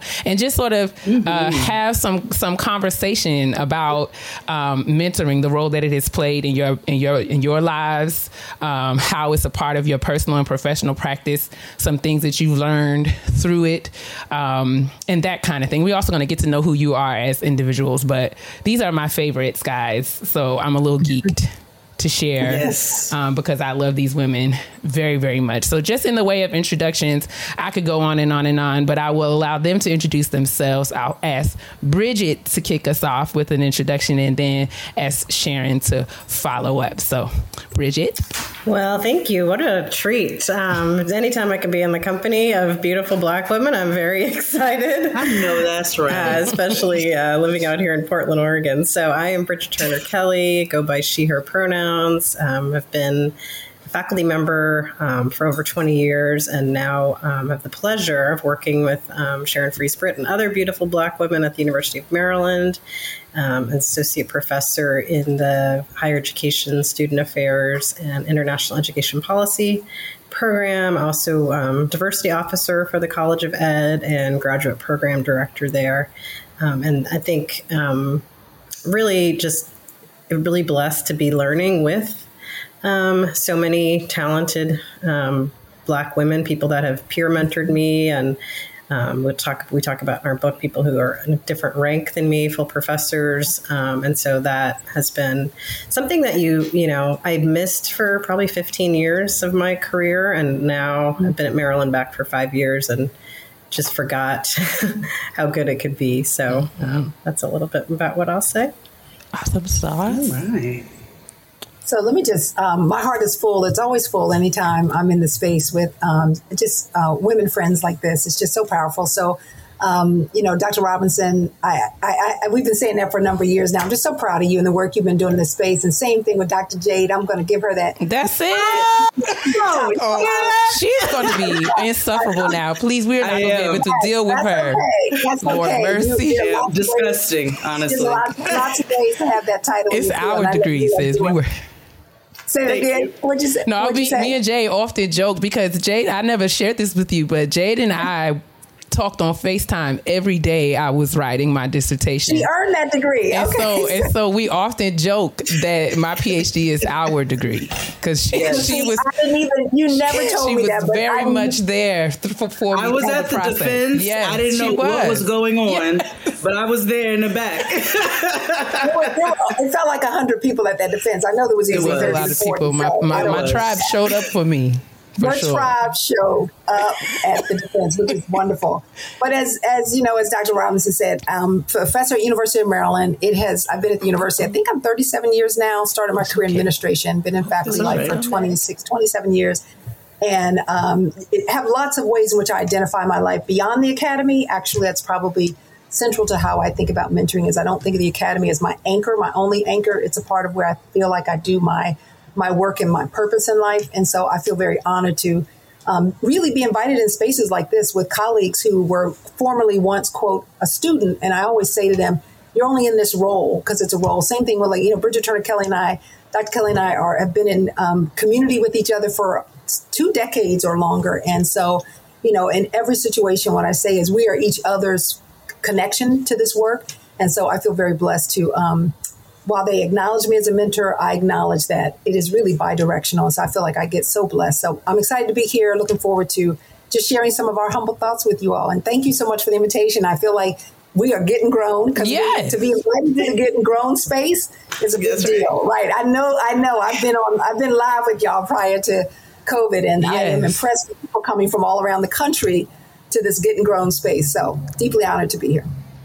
Oh, Dr. Sharon, may I, if I may start off quickly before I pass this on to Kia, I'd love to know um, to both Bridget and Sharon, you're a little bit of your background and what brought you into the work uh, that you do. Like, what what led you in that direction? So I'll start. I actually I always say to my class, I never thought I was going to be a faculty member. I was not intending to be a professor. I was an uh, administrator. So I came into the academy in ways that are pretty um, typical in the sense that I found it through my practice as, a, as an undergraduate leader. I worked with all these administrators and wanted to know how do you become one of those. So got a master's degree, started working in college university settings. And long story short, I literally, once I started doing my doctoral work, I was actually one of my mentors at the time, who was my dissertation advisor, Jewish white male, who actually said to me, You're a good writer, you're a good thinker, you ought to consider the academy. And I was like, No way, I'm just trying to get through this process. But then I had a few other people suggest that. And that's how I, uh, indirectly, as I was studying high achieving black students and very passionate about that and very passionate about reportraiting the image of black academic capital in the academy, because when I was coming through, it was much more, it was very much a deficit mentality of who we are and how we show up. And I became very committed. And of course, I'll honestly say, and I'll end this, I prayed on the invitation to go in this route. I actually spent a lot of quality time asking, is this the right turn for me? And I can certainly say 20 something years later, it was clear this was part of the journey I was supposed to be on. I love it. It is obviously very clear. I've been in spaces with you multiple times, and you're not only such a beautiful, brilliant black woman, you're a beautiful speaker, and your Mm-hmm. spirit is so gentle in the way that you speak as well. So I agree. I think this is where you were supposed to be. uh, Bridget, what about you? What led you into this work? Um, well, mostly Sharon. Um, I period. Um, I didn't know what I wanted to do, and I always tell people tell people that I was kind of a lifelong educator um, in education, meaning like I've been in school since I was three years old, and I just never left. And I loved it, and I didn't really know what I wanted to do um, with my undergraduate major, and so then I went and thought I wanted to do politics, and so came to Maryland because it's proximity to DC. Because I was Mhm. doing some political stuff when I was an undergrad, uh, working with the my state senator in Tennessee, and then got my master's in a year and a half. Went through really quickly, and still didn't know what I wanted to do. so I thought, uh, well, I'll just continued going to school because I have no idea what kind of job I could possibly get, and got ended up getting a fellowship to continue on at Maryland um, for my master's and do my PhD. And I believe it was the semester I started my PhD. I didn't really know what I was going to take, but I took a um, said seminar in higher ed, and I was like, that sounds cool. So I went in, and uh, that's where I met Sharon as a professor in front of the room. And um, as I was sharing with somebody, it was my first African American, um, still to this day, professor. Um, And it just light bulb hit hit off like in a cartoon where you're like, oh, like hitting over the head, like this is what I could possibly do. Um, and as somebody who I uh, really loved, uh, Tanti Sule um, at Oakland said, you know, well, at least she was a good first African American professor that you had um, Maybe, because, maybe, like you said, the gentle Okay. spirit, the humbleness, um, the steadfastness, the per, you know persistent work ethic, um, and then as she shared the family, um, and so it was like a complete package of which I just decided to model because I wanted to have a family. I have two kids now and a partner. Um, and it was a lifestyle. It is a lifestyle. I'm home with my daughter now. It's a lifestyle that um, I feel like I can balance multiple things and be present. Um, and then I just love pouring what I've learned, what I continue to learn from Sharon and other people into students. It's still my favorite thing to do is to kind of work with them, talk to, talk with them, help them. They help me. um, it's a way to stay young, I think, because they, they always get younger and you're getting older. Um, but I, um, so that's how I came into higher ed. And I also have a family of higher ed. So I come from a father who was administrator in graduate school and then was a college president and a mother who was a clinical social worker but did that um, most of her practice on college campuses um, with students. And so the college um, university environments it's one of comfort um, and Mhm. even more so as i said to be with all of these um, women of color that i get to work with now at maryland I love So that. awesome. Your story always your I've heard your your story several times now, Bridget. What always resonates with me is that I too have been in that place where I didn't know what I wanted to do, but I knew that I was good at school. And so I just kept going. And it makes me think as an aside, Jay, remember last week, last week we had a listener uh, write in um, and was talking about how you know, she was in a phase of her life where she didn't have anything figured out and she was asking us Mhm. what to do. And we were pretty clear in saying that, you know, there that sort of unclarity or lack of I don't want to say lack of direction, but there are often many times in your adult life where you're not really sure what you're supposed to be doing. Yeah, most of it. Right, most of it has been my experience. but you know, just you just it's just about sort of being where you are and being committed to seeing it through and even being okay with not having a final a Yes, final answer. yes. And um I too came, uh, so I came to Maryland to work with Dr. Fries Britt, and just before we started recording, was talking about how you know being in school all my life, I still got to graduate school and felt unwelcome, unseen, um, and unqualified for for a Mhm. lot of a lot of my experience, and like um, you, Bridget, I didn't have any African American women professors that I could look to. And so I, I sought out graduate programs because I wanted to work with someone who could show me not only how to be and, and teach me sort of the skills and competencies of this space, but who could model for me how to be a black woman in this space and I found that in um, in you, Sharon. And one of the things that from the very beginning of our relationship, um, I I treasured was I, I instantly felt um, sort of that I could trust you and um, with myself, like you know, to be my full self. I did not have to shape shift or code switch or any of those other things that we often find ourselves uh, having to do to feel like a sense of belonging in a space. And I was wondering if you could speak to sort of your um, was that something that you always like tell me a little bit about how your approach to students. And is that something that you have have known from the beginning that you wanted to sort of be this? Is this something that just comes naturally to you? Are there because we get asked a lot of times how do you find your mentor? How do you find your person?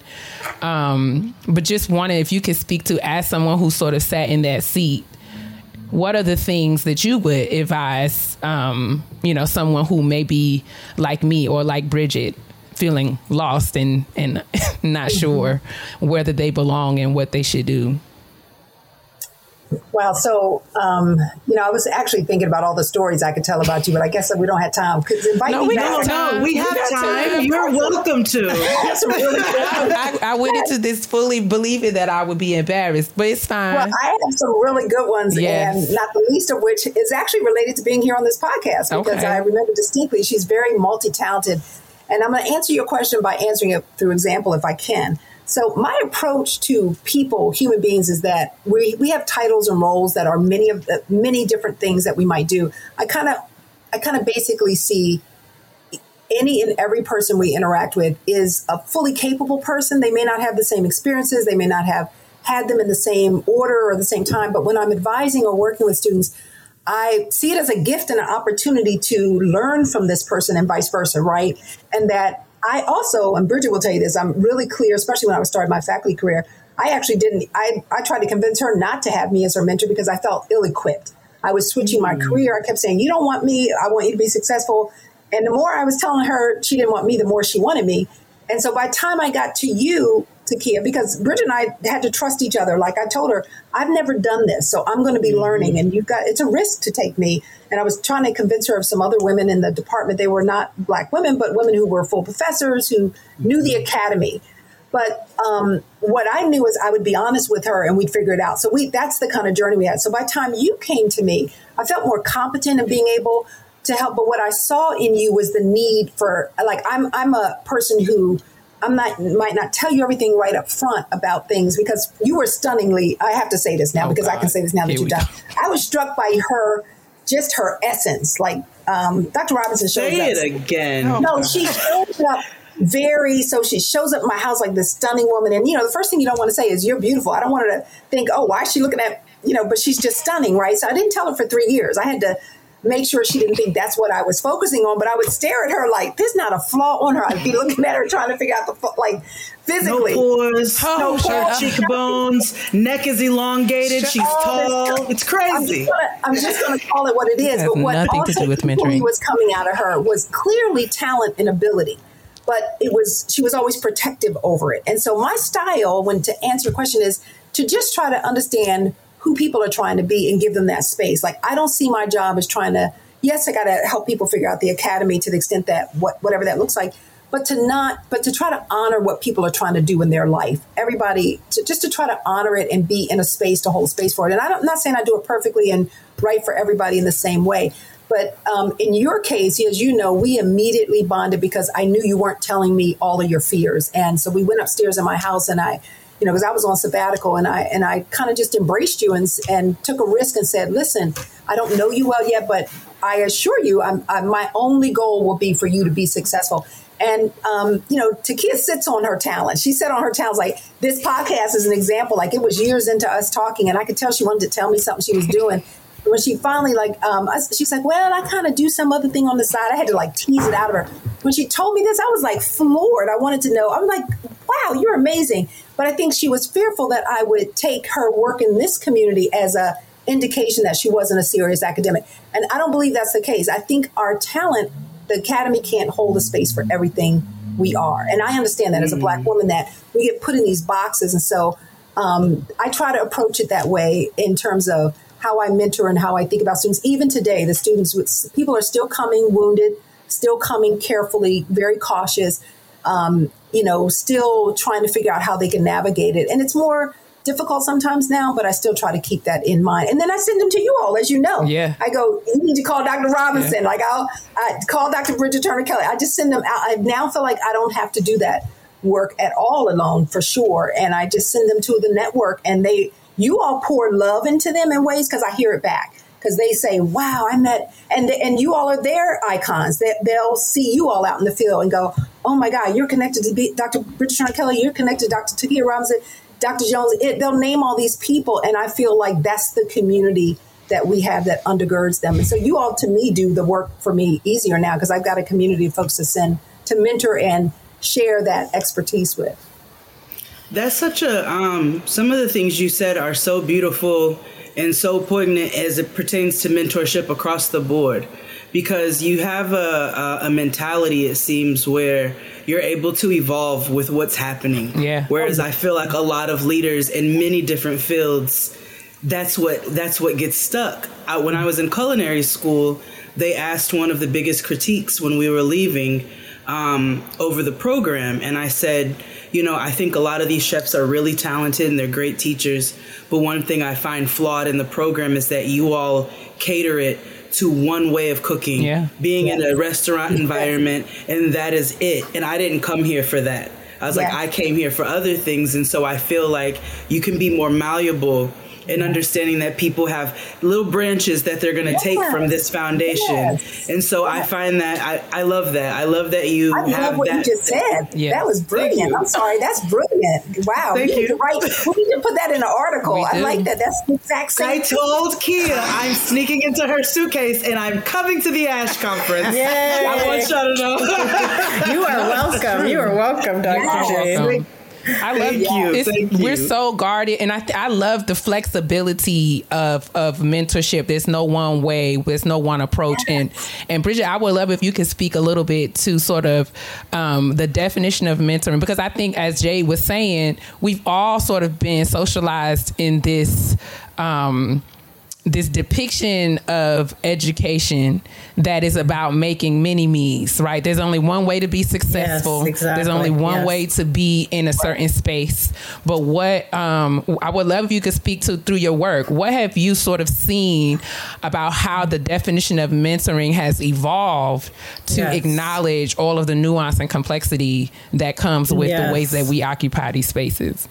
Yes, thank you. Um, I was thinking a, a lot of things while you all were talking, of course. Um, and one of them, I think, is the student affairs background uh, that Sharon and I both come from. I come at I come at it from my parents and my partner. I've never been a student affairs practitioner, but have just loved and been loved deeply by people who are in that field and thinking about care for the whole person, thinking about understanding the whole person. Those that kind of language really speaks to us, I think. And so when we see somebody, we think about the whole person, not Mm-hmm. just this academic or this intellect. And I think because neither one of us um, we we think there's already a Sharon, there's already a Bridget. There doesn't need to be 15 Bridgets, 15 Sharons. We're already taken.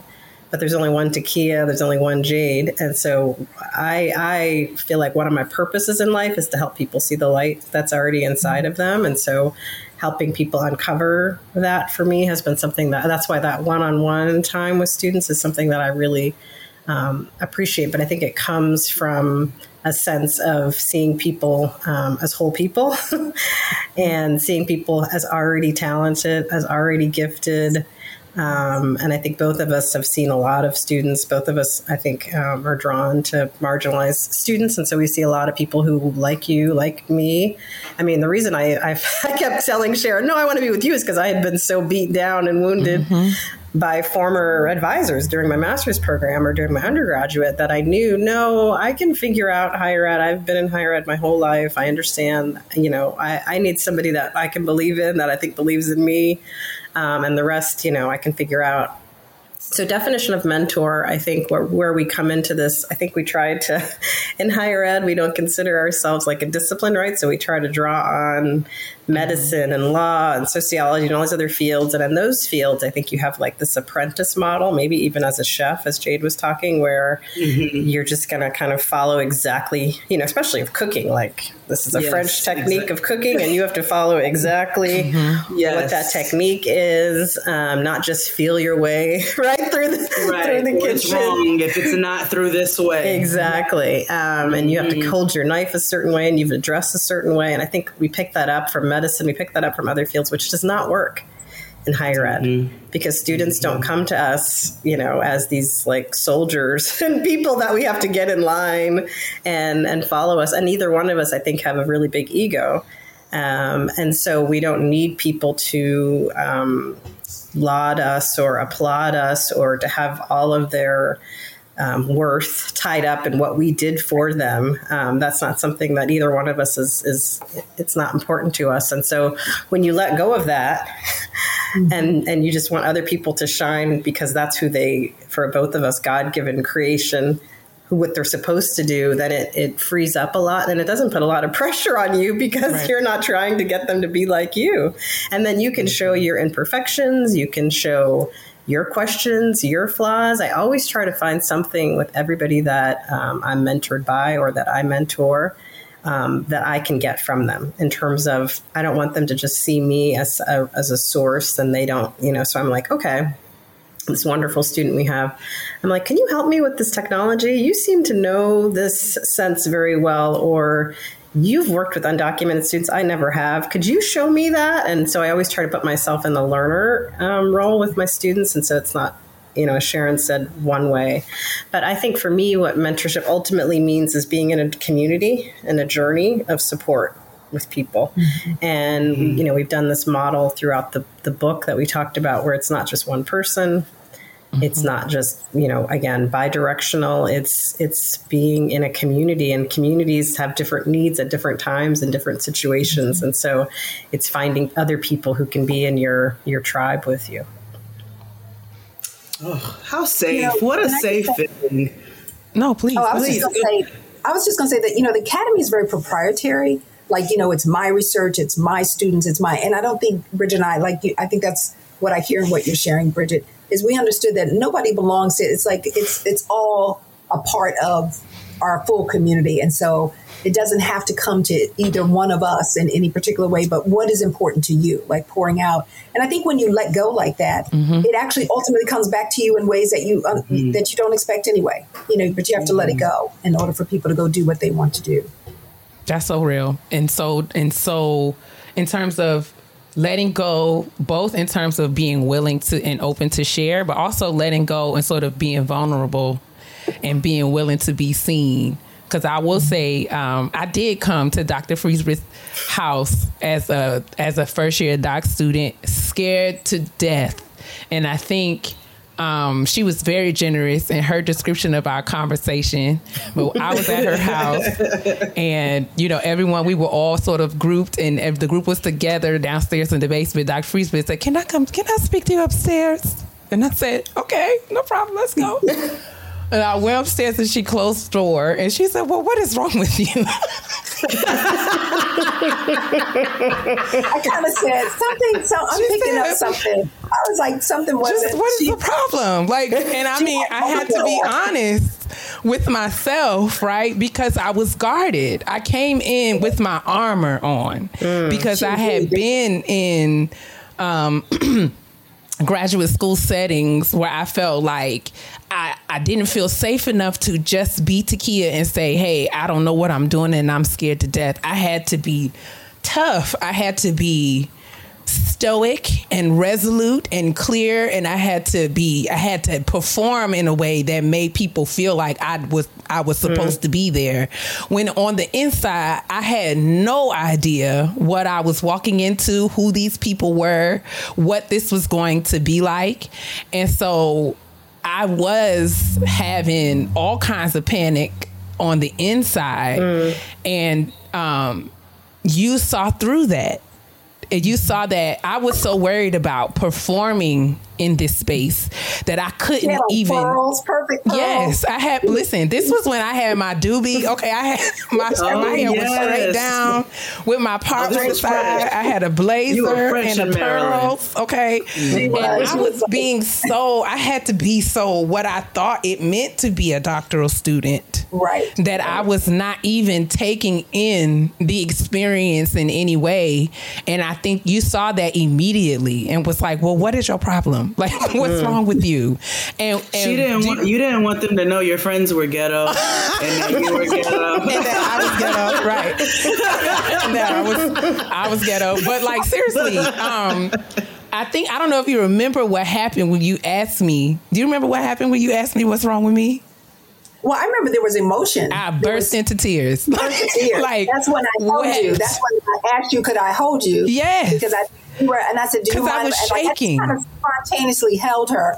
We were upstairs in my office, and I had an and I emotional and breakdown. You had an emotional break, and I said, it's okay, and it's okay. And she talked a little bit about the wounding, but you know what? I, let me say this. And I don't know if um, Dr. BTK feels this. That's Bridget, y'all, in the audience. Um, but I think part of our ability to give out what we give is we understand that wounding. Like Mhm. we've also, I've been wounded in the academy. I've Mhm. had to go through. I think I shared that with you. Like I've been through, even as a faculty member. That's a another story of another day. Mhm. But we can. Most Black women have had to navigate so many spaces where we weren't always. Um, th- th- we had to. It's not just only proving ourselves. We weren't. Ex- we always have to swim against a tide in some way. And so I think if we and some of us take that and want to may ha- have other people have to kind of go through what we went through. So, um, and that's just not our philosophy. Our philosophy is we don't need to keep having to spend our energy with these, uh, even though we're going to have them. I still, to this day, have to continue to deal with certain aspects of the wounding in the academy, which is partly why I could see it. And so you took the risk of letting it down, and we held um, each other. And I was on sabbatical, and I said, "Listen, just trust. If you come to Maryland," and I remember saying to you, "I assure you, my only job will be for you to be successful." and get through. And I didn't even know, I knew your record, but um, I could see that you were, and, and I felt like it started to, at least in that moment, you still had a little bit of armor Yes, up. that I started to melt She a little yeah, bit. a but little it, bit, took, it took some oh, time Oh, took some because time. I I didn't just- believe it. You know, you know, I No, have I have been the, the, the- we've been burned before. You know, and so I wanted I to trust mother, it. Remember, I told your mom. I told your mom when I met her mother. I said, "Oh Lord, your child," because your mother. Like, what it took to get through to your child was three years. of work. I because all of that, those wounds, that trauma, that trauma. I see you nodding your head, Bridget, because you know. Oh my gosh, it's deep. Yeah. It's deep. That trauma is deep, and you don't feel safe, and and it's so much riding on the decision, right? Yeah. I Right. left everything I knew. I had never lived anywhere else other than New York. I left mm-hmm. everything I knew to be in a place where I didn't know anybody. And I had never been that far away from my family or anything like that. And so I was literally here by myself and um, scared to death. And it, it took a long time for me to to get to get close enough to people to to be in that space.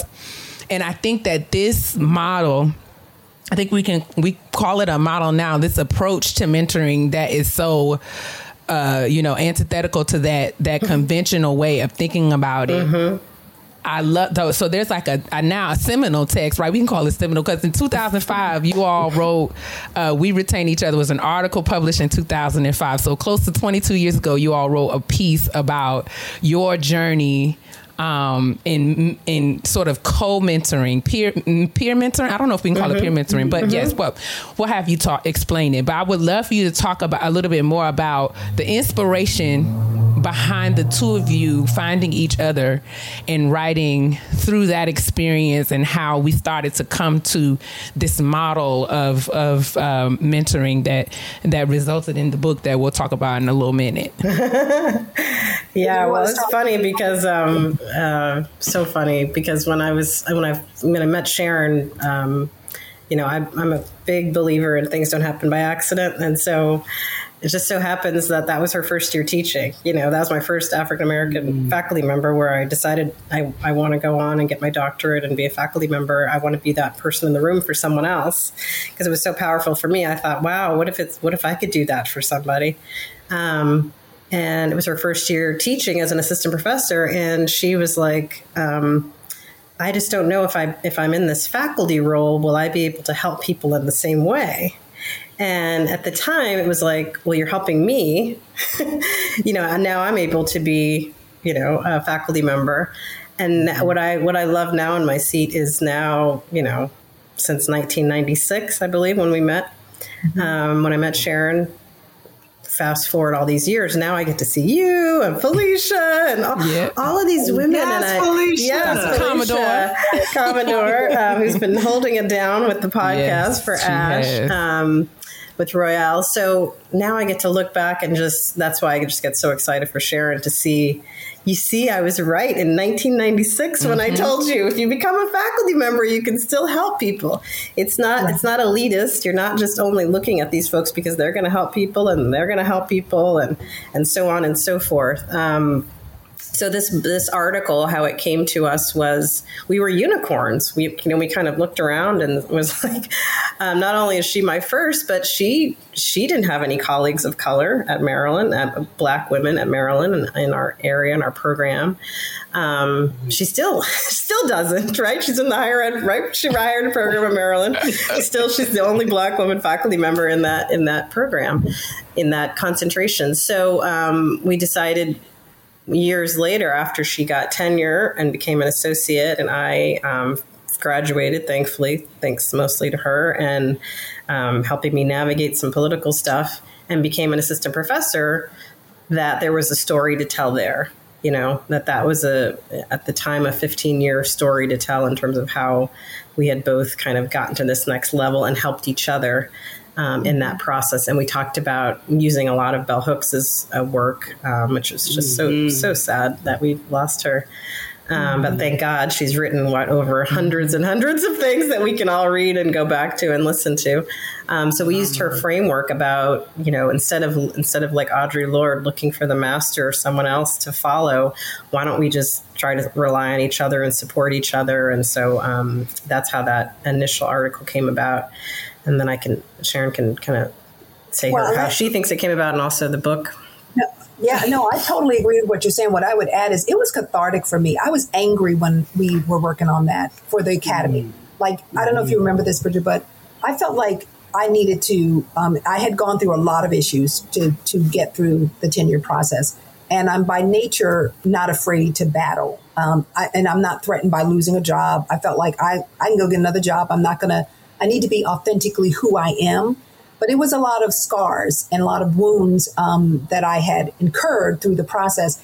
And I just felt like I needed to, um, when Bridget and I were tracking what we had been doing, like retaining each other was our message of no, y'all didn't help us get here. We helped ourselves get here. Let's be real clear because we did not get these promotions and this by support of the system. That was just the truth. And back then it was far worse, I would say. It's much better now, but that's because there are a lot more people, basically of color, who are helping to sort of fight against some of the inequities. And over the years, finding out just how much we were being requested to navigate in um, spaces with no light. And so I was really angry. It was sort of cathartic for me to kind of just get it out of my system and to just um, express some of that. And so I did a little bit of.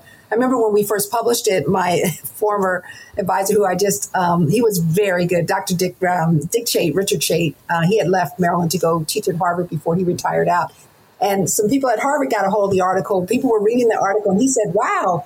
We did a lot of truth. T- that was pretty transparent because I told the truth about how I came in online. I was like, I ain't got nothing to lose. I'm gonna tell y'all all the, the dirt because I just Oh, didn't care. He was right. like, wow, that was real transparent. I said, what, what's the difference? I mean, I had to navigate, we had to survive it.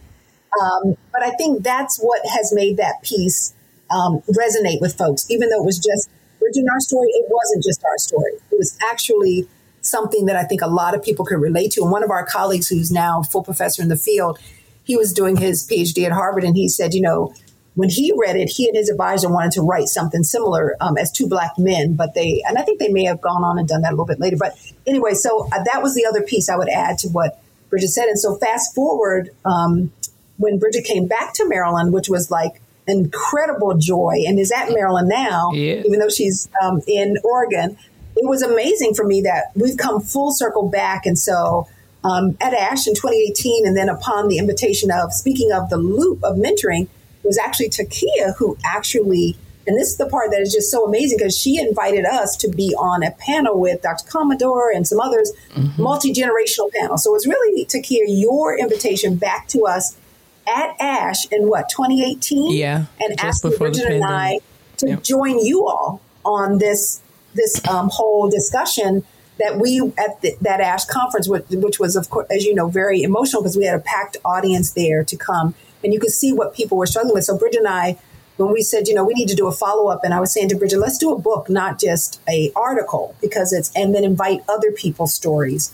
And you know, you all story in there. Other and to me, that's the that's the beauty of this book. Like the eighty-two proposals we received for just what twelve chapters. Yeah. So the outpouring was amazing. So that's what led to the follow-up.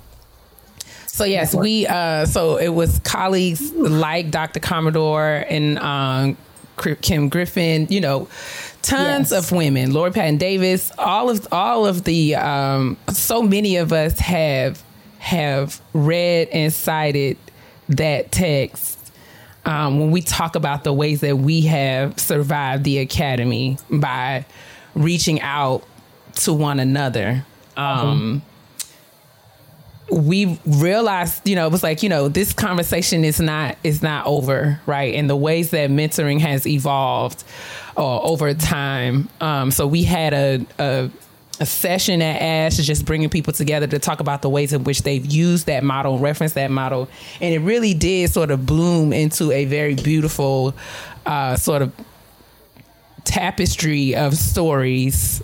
Women like you said 82 proposals but it was even that room was standing room only filled with women who have read that work felt seen and inspired by y'all's brave recounts of the ways in which you leaned on each other through uh, challenging times. And so for us, it was like a no brainer because I don't know if y'all know, and I talk about this all the time, but like Sharon is a legend uh, in that there's so many, so, so many people have come through her. Uh, her mentorship, her advice, her, her advisement, and have gone on to do great things. There's so many of us who would not be who we are without having the opportunity to to learn. You know, I think about myself. I was scared to death. You, the first person who told me that it was okay, like, and I was where I was supposed to be. And how many other people, Bridget, was sharing how she she had no idea if she was supposed to be but you have been a possibility model for so many of us. So this is just one to me super small way that we were able to just make sure that there is a record of all of the great work that you have that that you have done. Um and so it is just my honor to continue to and I'm going to do it for as long as I can to to continue to give you your flowers and to make sure that you get that listen there will always be there will always be space and and we will never not do it but i want to um we could talk a little bit more about the book um all the different ways in which you've built upon your discussion of, of mentorship and some of some of the new insights and new lessons that we've learned since since the original piece came out. So I'm going to turn to Dr. Bridget Turner Kelly, who's the lead author on this project. hey. Actually, centers in more ways than mine have around some of the building of mentorship stuff. So I'm, I'm being mentored well, by just her. So it's just so uh, yeah. When you were saying, you know, you it's cathartic because I feel like you know every day somebody tries to kill us every day, and we survive. Mm. And we didn't want the academy to be a place where it continues to murder black women. And it's not, and again, for me, I'll just speak for myself to be able to have a partner, to be able to have two kids, to be able yes. to still care for my aging parents, to be able to be there for my sisters, my friends, to be able to have a, a job that pays me to think and be creative. Um, I didn't want to shut that off for other people. So if there's a way that I could help open the door, um, I don't believe, you know, like I'm living in Portland, Oregon. It's beautiful out here. It's fresh air we should we should be out here. You know, we should be we should be out hiking and, and walking. There shouldn't be any space that's healthy that we that we shouldn't be a part of. Um, and so for the book, we um, kind of took a step back and thought about the, the not only the model that helped retain us as as two black faculty in different statuses full professor, um, tenured in Sharon's case, associate professor, tenured in my case.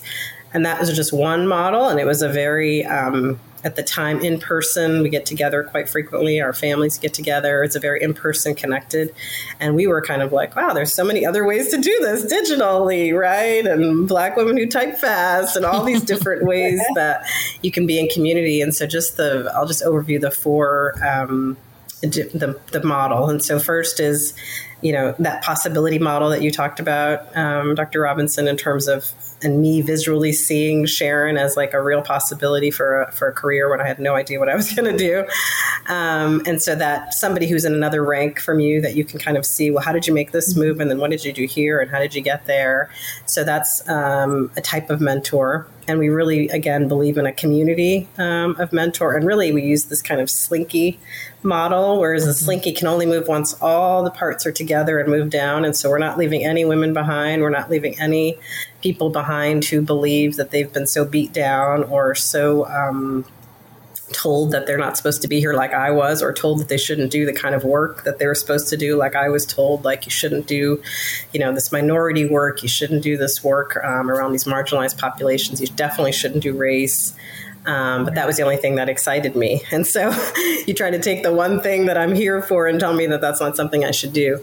Um, so there's the status, then there's the peer. I just have to shout out the president of ASHE, Association for the Study of Higher Ed, this year, Joy, Joy Gayles, um, who has been my peer mentor for um, a, almost around the same time, thanks to Sharon and I presenting at something and meeting her um, deciding we were going to support each other um, as two black women. So there's these peers, and you know, Takia, with you know Felicia, mm-hmm. Jennifer, you know, and people that you're in your cohort with that you feel like, okay, we're in this together.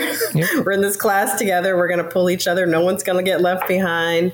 So there's the peer, and then there's the um, inspirational. You know, I mentioned Bell, Bell Hooks, people that I, I did get to meet her once, but briefly at Maryland, but people that you don't even get to be friends with or get mentored by but you get to read their work. Mm-hmm. You get to sit in presentations, you get to listen to their podcast, and you get inspired. At least I did get inspired and felt like, wow, education can be freedom, like mind blowing. And so there's a whole um, inspirational, our ancestors, the things that we don't even get in touch with sometimes that have poured into us that we get to rely on for our strength.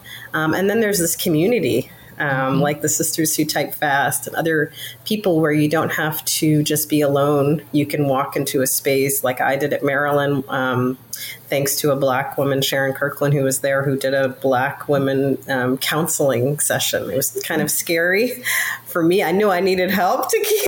I was, you know, in a de- depression and all kinds of things were going on, relationships, and I didn't. It was kind of scary to be in a one-on-one, mm-hmm. but to be with a black woman who I trusted, therapist who could invite other black women into a joint therapy group that I joined as a as a doctoral student at Maryland. I just want to shout out to therapy as well. Mm-hmm. Um, and so that so that's the model. It's getting again, like I said, like I talked about, defining mentorship as a community, and so having um, having this people in different statuses, having the peers, having the inspirational, but then also having a community of women. So that's what the book really highlights.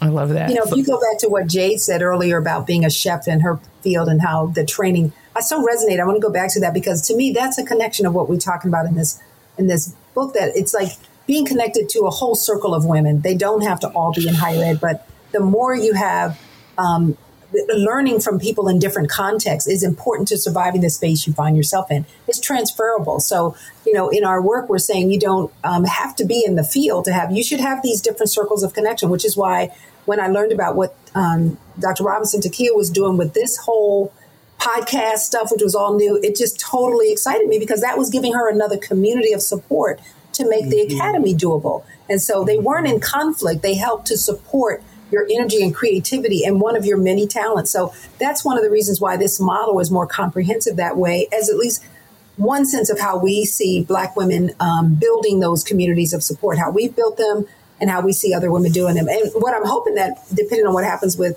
Bridget in our lives, we're hoping to actually do some testing out of that model. Yeah. We have some, we've been sponsored in some research um, to be able to apply some monies towards that. So that's one of the things I would like to see us be able to do is to test some of that out moving forward.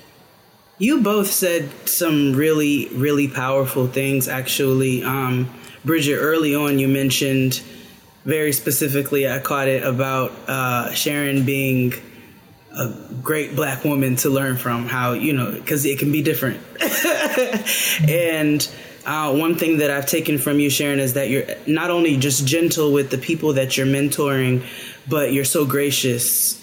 Um, and you're not afraid to give younger people flowers and you want to see them evolve. Whereas I find in many jobs that I've had and in many positions, unfortunately, even by the hands of black people, they've been terrible leaders because it can only be one as opposed Right. to Oh, I'll one leave in the that alone. flourish. Right, right. No. no, and that's no. so powerful, right? And then you said you were angry for a period of time because of how you were treated. And so I, I find that to be so beautiful that you took that power and used it in the positive Oh, direction yeah, to make sure yeah. that other people didn't feel like you as opposed to being a nightmare and a terrorist. Yeah. Right. Because that happens. Because you could be. That- that's what can happen. And uh, no, no, no question, that's what can happen. But um, Bridget will tell you, I get happier and happier the more diverse our group gets. Like I am just like. It, it, in fact, I was thinking I was going to be leaving Maryland. I was like, "Well, I'm staying now. We got all these folks. I'm going to stay a little bit longer." No, that's Like, right. I can't leave now because this is the heyday. Like, you know, we have a new. Um, our colleague, Dr. Griffin, is the dean of the Yeah. college, black woman. We have. I'm like, okay, I need to hang out a little bit longer because to me, I have never understood this. I'm the only one. Like being the only black woman and or or just even conscientious people. We have a lot of conscientious folks in our college right now. Um, many of whom are black folks, but also other folks of color. That we're just in an exciting different place. And I'm not going to just say Maryland, other places. So I mean, I may go somewhere. Um, you know, who knows what um, spiritually and what divine grace has in store for me, but. Maryland right now, the more it's we have all these women of color, it's just my joy factor is is just percolating. I don't even have to. I sit back and say, "Oh, they about to get you." Like a Dr. BTK coming in, Dr. Like it's so many options. I just get to sit back and say, mm, "Y'all in trouble." I just write it down. because we So are I all trained it. to go at this point what's like what was said oh okay because that's All what right. happens TCG. that's the beautiful thing about the community and i love that you know we are moving from the, the title of the book is building mentorship networks to support black women and that is i think that's that's uh speaks to you know it is going to take all of us, right? So we're not leaving the slinky model. We're not leaving anyone behind. And what I've always felt in community, um, with with you sharing Bridget and just all of all of the the huge network that you've built is that there's no competition there's no sort of sense of of uh you know we we're all we're not chasing one carrot right but we recognize that our we, we we can get all the carrots if we work together um Right, and, right. and and and there are things that you know the, you know, Jade has strengths that I don't have, and and Bridget has strengths that I don't have. And when I I need someone with those skills, I know that I can pick up the phone and call that person in my network. And it's not about us fighting over anything. No, it's a village. Yes. Uh, What I hear is that you all have created a village. Yeah. You know what I'm saying? And that's how it runs with. and with that's the way the people who can power pick up is. and hold you down. That's where the power. We have so much more power collectively when it comes, even when it comes to sort of mo- moving politically in spaces, networks as far as our professional opportunities.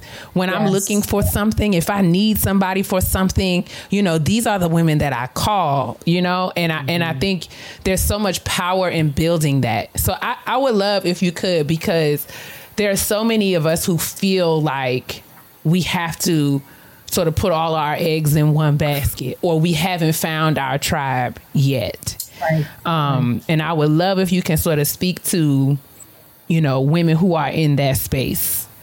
Uh, what if I don't know who my people are yet? What do I do? What do I do? How do I find them? Well, that's a great question. I think it's hard. I mean, I think for one thing is you got to be willing to take some risk, and you got to be willing to give um, what you're willing to receive. And so sometimes I think people are like, I, I really truly believe in not having expectations that you're going to give back. Like, just give. Like, it's okay to. So even even as you all have gone off to do incredible things, I've had several former students out in the field. Y'all know y'all out rocking all kind of things. Reach out to me and say, "Hey, we want you to apply for this. We'd like to." They want to reward me back, and I actually feel uncomfortable sometimes. Like, no, I don't want you to feel like you have to. They're like, we're not feeling like we have to do that. We just think you would be good at this, whatever. And so I think what people ought to think about is what can I give to support somebody and start building those connections genuinely, not only, and it's okay to be thinking about how you can bring your skills together, but to also be okay about genuinely not having an expectation that something comes back to you. Just kind of how you can help somebody else. And um, if you're in a community, in a group, where you all build that in, then that's okay. Be forthcoming about that. I have a lot of women in my life, as um, you know, I know uh, you all know this, who were in an investment club with me, all black women. We did financial investing for 28 years, and no one else was in higher ed. We were all in different fields. And it was one of the most productive groups because again, we needed a chef, though. Jade, I wish I'd known. We had to go to next restaurant. one. We, we might have worked too hard. the We were next like- gen- but- yes, the next iteration. but I love that the women were in all, ki- and that enhanced my ability to think differently. And so take a risk and go outside of your field. If you haven't found your tribe, don't locate your tribe as in a narrow way. How can you network with, uh, uh, you know, how do you want to um, get that support in a community? And just take some risks. And it's okay if it's a small group that builds over time. You know, I'm humbled. I genuinely am so humbled by I do. I'm. I'm not ignoring the community that I've helped to build. I see that because it would be, it would be uh, unfair to the way in which I've been poured into divinely. Like I am very aware that I've been given certain gifts and abilities to manage the academy the way I had to. So I see it, and I see it more the last few years, the legacy of it. But what I'm really touched by is what I get from it. And you said it, Takia, because uh, there's nothing I feel like I can't ask a question to my network. And that's men and women. There's a lot of brothers who are Yes. connected to that. That-. And people who are not black connected to that Yes. network that when I put a question out, I'm humbled by how fast I get a reaction. And I mm. think about, wow, this is amazing. These are brilliant minds that are more brilliant than you could ever think. They're, and they're just starting. They're just there. Some of them are just, you all are just starting in your career. You're not, so where you're going to go. I had Takia run in the federal government. Remember I told you you was going to Yes. be running She on told me that NSF? many years ago. I was I told her that. Right? So you could be, she now way past, NFS, uh, NSF is not even on her radar anymore. And I was like, you know you're going to be running in National Science Foundation for those of you who don't, in another life. So I would say to people, trust. You got to trust some folks, and you have to be willing to um, give without feeling like you have to get something back. I genuinely think that's still important. Um, the academy sometimes is always transactional, like, well, I did this for you, and what are you going to do for me? And I don't think that's the best way to build a longer term. Um, now, I'm not saying pour it all out and give it all away and never expect anything back. Because some people will take from you. I've definitely had some experiences around that. But just genuinely, how can you help somebody else? I don't know if that answered it. Yeah, for sure. Dr. BTK will have more. Well, um, one thing I wanted to say, and I was so touched by your story too, Dr. Robinson, is, and I didn't, I don't think it made the book. I tried to make a, a case for it um, with our publishers, but I think the biggest mentor you can have is yourself. Yeah. Um, and I think you have to be ready and open. And so, what I heard you say, just as an example, is you know, I came to Maryland, I didn't know anybody, I left my family, I'd never been out of New York, I was scared. I was um, told I wasn't supposed to be here. I was told I wasn't smart enough or good enough. Um, but guess what? You did it anyway. Right. You did that before you even, you know, uh, met with Dr. Sharon Fries Britt. You made that journey to Maryland and you decided to apply for a PhD program and you looked out for yourself and tried to find uh, a black woman mentor or a, somebody who could be compassionate, somebody that you could trust. And and I feel like I did the same thing, you know. Mm-hmm. I went to Sharon and asked her to be my advisor. I asked her if I could work with her on research. I kept working with her and and mm-hmm. have stayed in contact with her. And I think that's often a piece that's that's missing. I think for folks is they're waiting for people to come to them. Yeah, and they're waiting for um, somebody else to make them feel a certain way um, because they've lost how to that how to get in touch with their beauty and their gifts inside themselves. And so that's why I was also highlighting therapy. And you know I've done a lot of work over my over my life to counteract some of those tapes and messages. And I continue to have to do that. And I continue to pour into my daughter that this is daily work mm-hmm. that I have to do to to again remind myself that some people are out here trying to kill me and I'm not going to let them. Um, mm-hmm. and I am better than that. And I am worth um, if I publish not a single other thing or teach not another class, I am worth um, so much. And so that's those are the things that I, I, wanted to also put into the mentoring network is that you have to believe in yourself enough to even ask for a mentor or to believe that you are worthy of a tribe. I love that. So glad you said that. Because I think that's what most of us don't give each other credit for, that we actually had to make a bunch of decisions to get through this work by ourselves first. Yes, absolutely. Oh my gosh. We have had such an awesome conversation. I have really enjoyed every ounce of this. Um, I know. I just want to keep going. I know. I want to listen to you all talk more. it's so it's so rich. I love I love that. Um, just as a closing note, um, one of the things I w- I'll have a question I want to sort of close out with. Uh, a friend of mine, I've heard her say in many in many spaces, is she's always felt that her um, the most impactful mentors that she has are not women that she chose, but those women chose her.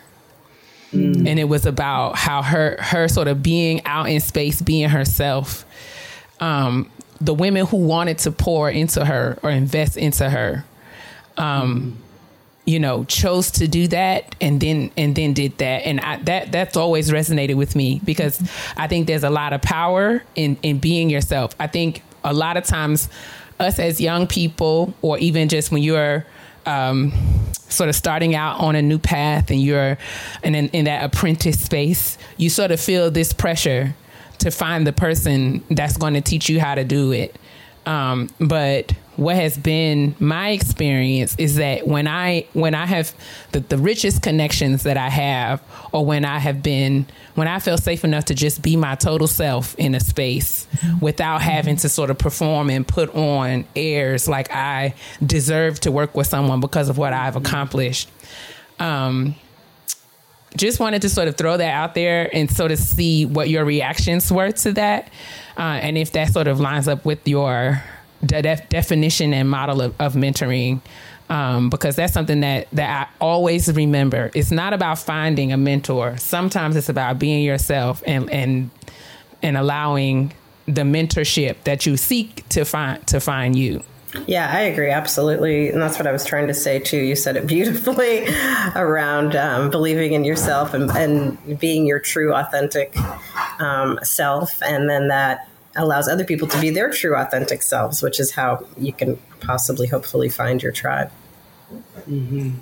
Yeah, I totally agree. I was thinking of two women, and then my I have to mention my mother, but she's not in this two first. But she's to me um, it, is the deepest message of that. But before I go to her, let me just say, Dr. Davidson, Marie Davidson, who was a senior administrator on campus, resonated with my fighting spirit. And when I was an administrator, she helped my vice president, um, white male boss at the time, understand how lucky he was to have a black woman on his staff who would tell him the truth. And so mm-hmm. she um, um, really uh, played a big role in really probably more than I realized, keeping a space because she worked for the president at a time of truth telling. Sharon's a truth teller. Let her be a truth teller. You're lucky. She's not just following.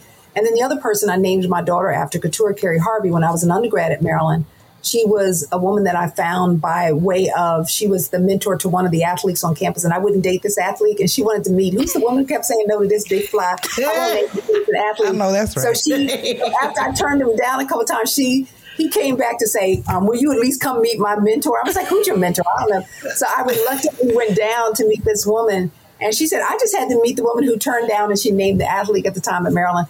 And I was like, and we became bonded, and um, so I felt like she found me. But I want to end by saying I was raised by women who were generous spirits, who helped so many people. I found out at my mother's homegoing service. And I know how I was talked to my mother, was at my mother's feet all the time. We were very close. I still feel her spirit. She's um, passed on in 2008. I heard all these people talk about how my mother was there for them. I was like, how she had time? I was literally sitting at her home going, trying to figure out when she had time She to do all this to everybody else. I knew how much time we were taking up, right? And I was in awe of her capacity. I was in awe. It, it could bring tears to my eyes now because I was raised by a woman who was so generous in how she gave to people time and genuine uh, love. And I didn't feel like I missed a beat. And I think that's true for my daughter, who I know knows she's loved and embraced. And so she kind of sees what I give out, and she she sees the back store, back end of it, and she doesn't feel like she's lost anything. If anything, she gets the love then from all of you all because you all are extended family sure. to her. And so I feel like yes, these these women find you, your tribe will find you. Um, and for me, it's starting with my mother who wanted me and who raised me in a way that was just so deeply meaningful. So I have to have to shout out my my mom, Mary E. Fries, who's still in spirit with me. Absolutely. Yes, Miss Mary. Yes, Miss to- Mary. Shout out to the Marys. My grandma's name was Mary. She was the same I way. know, I know. Yes, She's yes. the same way. Always a married. So we love this. This is awesome. My huge takeaway is that mentoring is about generosity. It's more about giving than taking. And when you mm-hmm. give, it comes back to you in the ways that you don't even know you need it. Thank you so much, Sharon and Bridget. I can't tell So, you how so much, this means to me to to invite you into this part of my work and my world and to have you validate and recognize it. You're absolutely right in that I was hesitant to share because I had been told that as an academic I needed to make writing and publishing my priority, but I have come to learn and understand and believe that there are many ways in which our work can be disseminated and shared. And you being here and you, uh, it's just another way of demonstrating that, that you believe in me. Um, so I can't tell you both how much it means to me to share this with you. And we will always have you will always have a, a open seat at the kitchen table should you choose to come back and kick it with Jade and Happy to, happy to. Jade, we want to do it in person with the meal. Yeah. Oh no! Listen, I'm happy. I'm when I come to DC, I'm gonna tell Key. I'm like call up all the doctors Call us up. and tell them to come to the crib. Yeah. I'm cooking. We're gonna have a Yes. time in my newly It's so funny renovated 'cause- kitchen. In your newly renovated kitchen. And I was trying to be cool, but I love You have it. to come over. Yes, we have. You have to come by this week so I can show you the new additions that we've been I making. I cannot wait. I have something to bring by, so I will make that happen. I can't I know wait. that's right. Love you guys so fine. much. Thank you guys for joining us. Woo! What a wonderful ride. Uh, back in time, I love sharing space uh, and conversation and getting to share the brilliant scholarship um, of such amazing Black women um, on this platform. One of my favorite aspects of this work. And one of the things that this show has taught me is that scholarship exists in all forms. And this is just a reminder to all of, you know, the members of Team Type and Fast out there who are in graduate school or are working in academic spaces or scholarly spaces. Don't let anybody confine you or limit the ways that you publish your brilliance, okay? Uh, we are afforded many opportunities, many medium uh, many media opportunities are out there available to us to share our thinking, to to um, to share our narratives, our counter narratives to counter the dominant narrative with our rich experiences and perspectives. So I'm excited that Getting Grown has given me that opportunity. And I'm very grateful for this gumbo episode um because you know sometimes it's good to go back and listen to how far we've come. I hope y'all enjoyed it. Again thank y'all so much for tuning in to jade and i week after week after week and i can't wait to get back to the kitchen table uh to reconnect with you guys um really soon. Love you all and remember Continue to moisturize your mind by attending to the business that is yours and yours alone. Make sure that you are moisturizing your uh, parts, all of your 2,000 parts, and your largest organ, um, your skin, okay, um, by moisturizing your internal organs, your 2,000 parts, by drinking as much of the Lord's water as your body can sustain. And finally, you want to moisturize your largest organ, your skin, because your black will crack if it's dry and tired, as I clearly am. But yes, let me get back to my break and I'll see you guys after the break. Love you much. Take good care. Bye, y'all.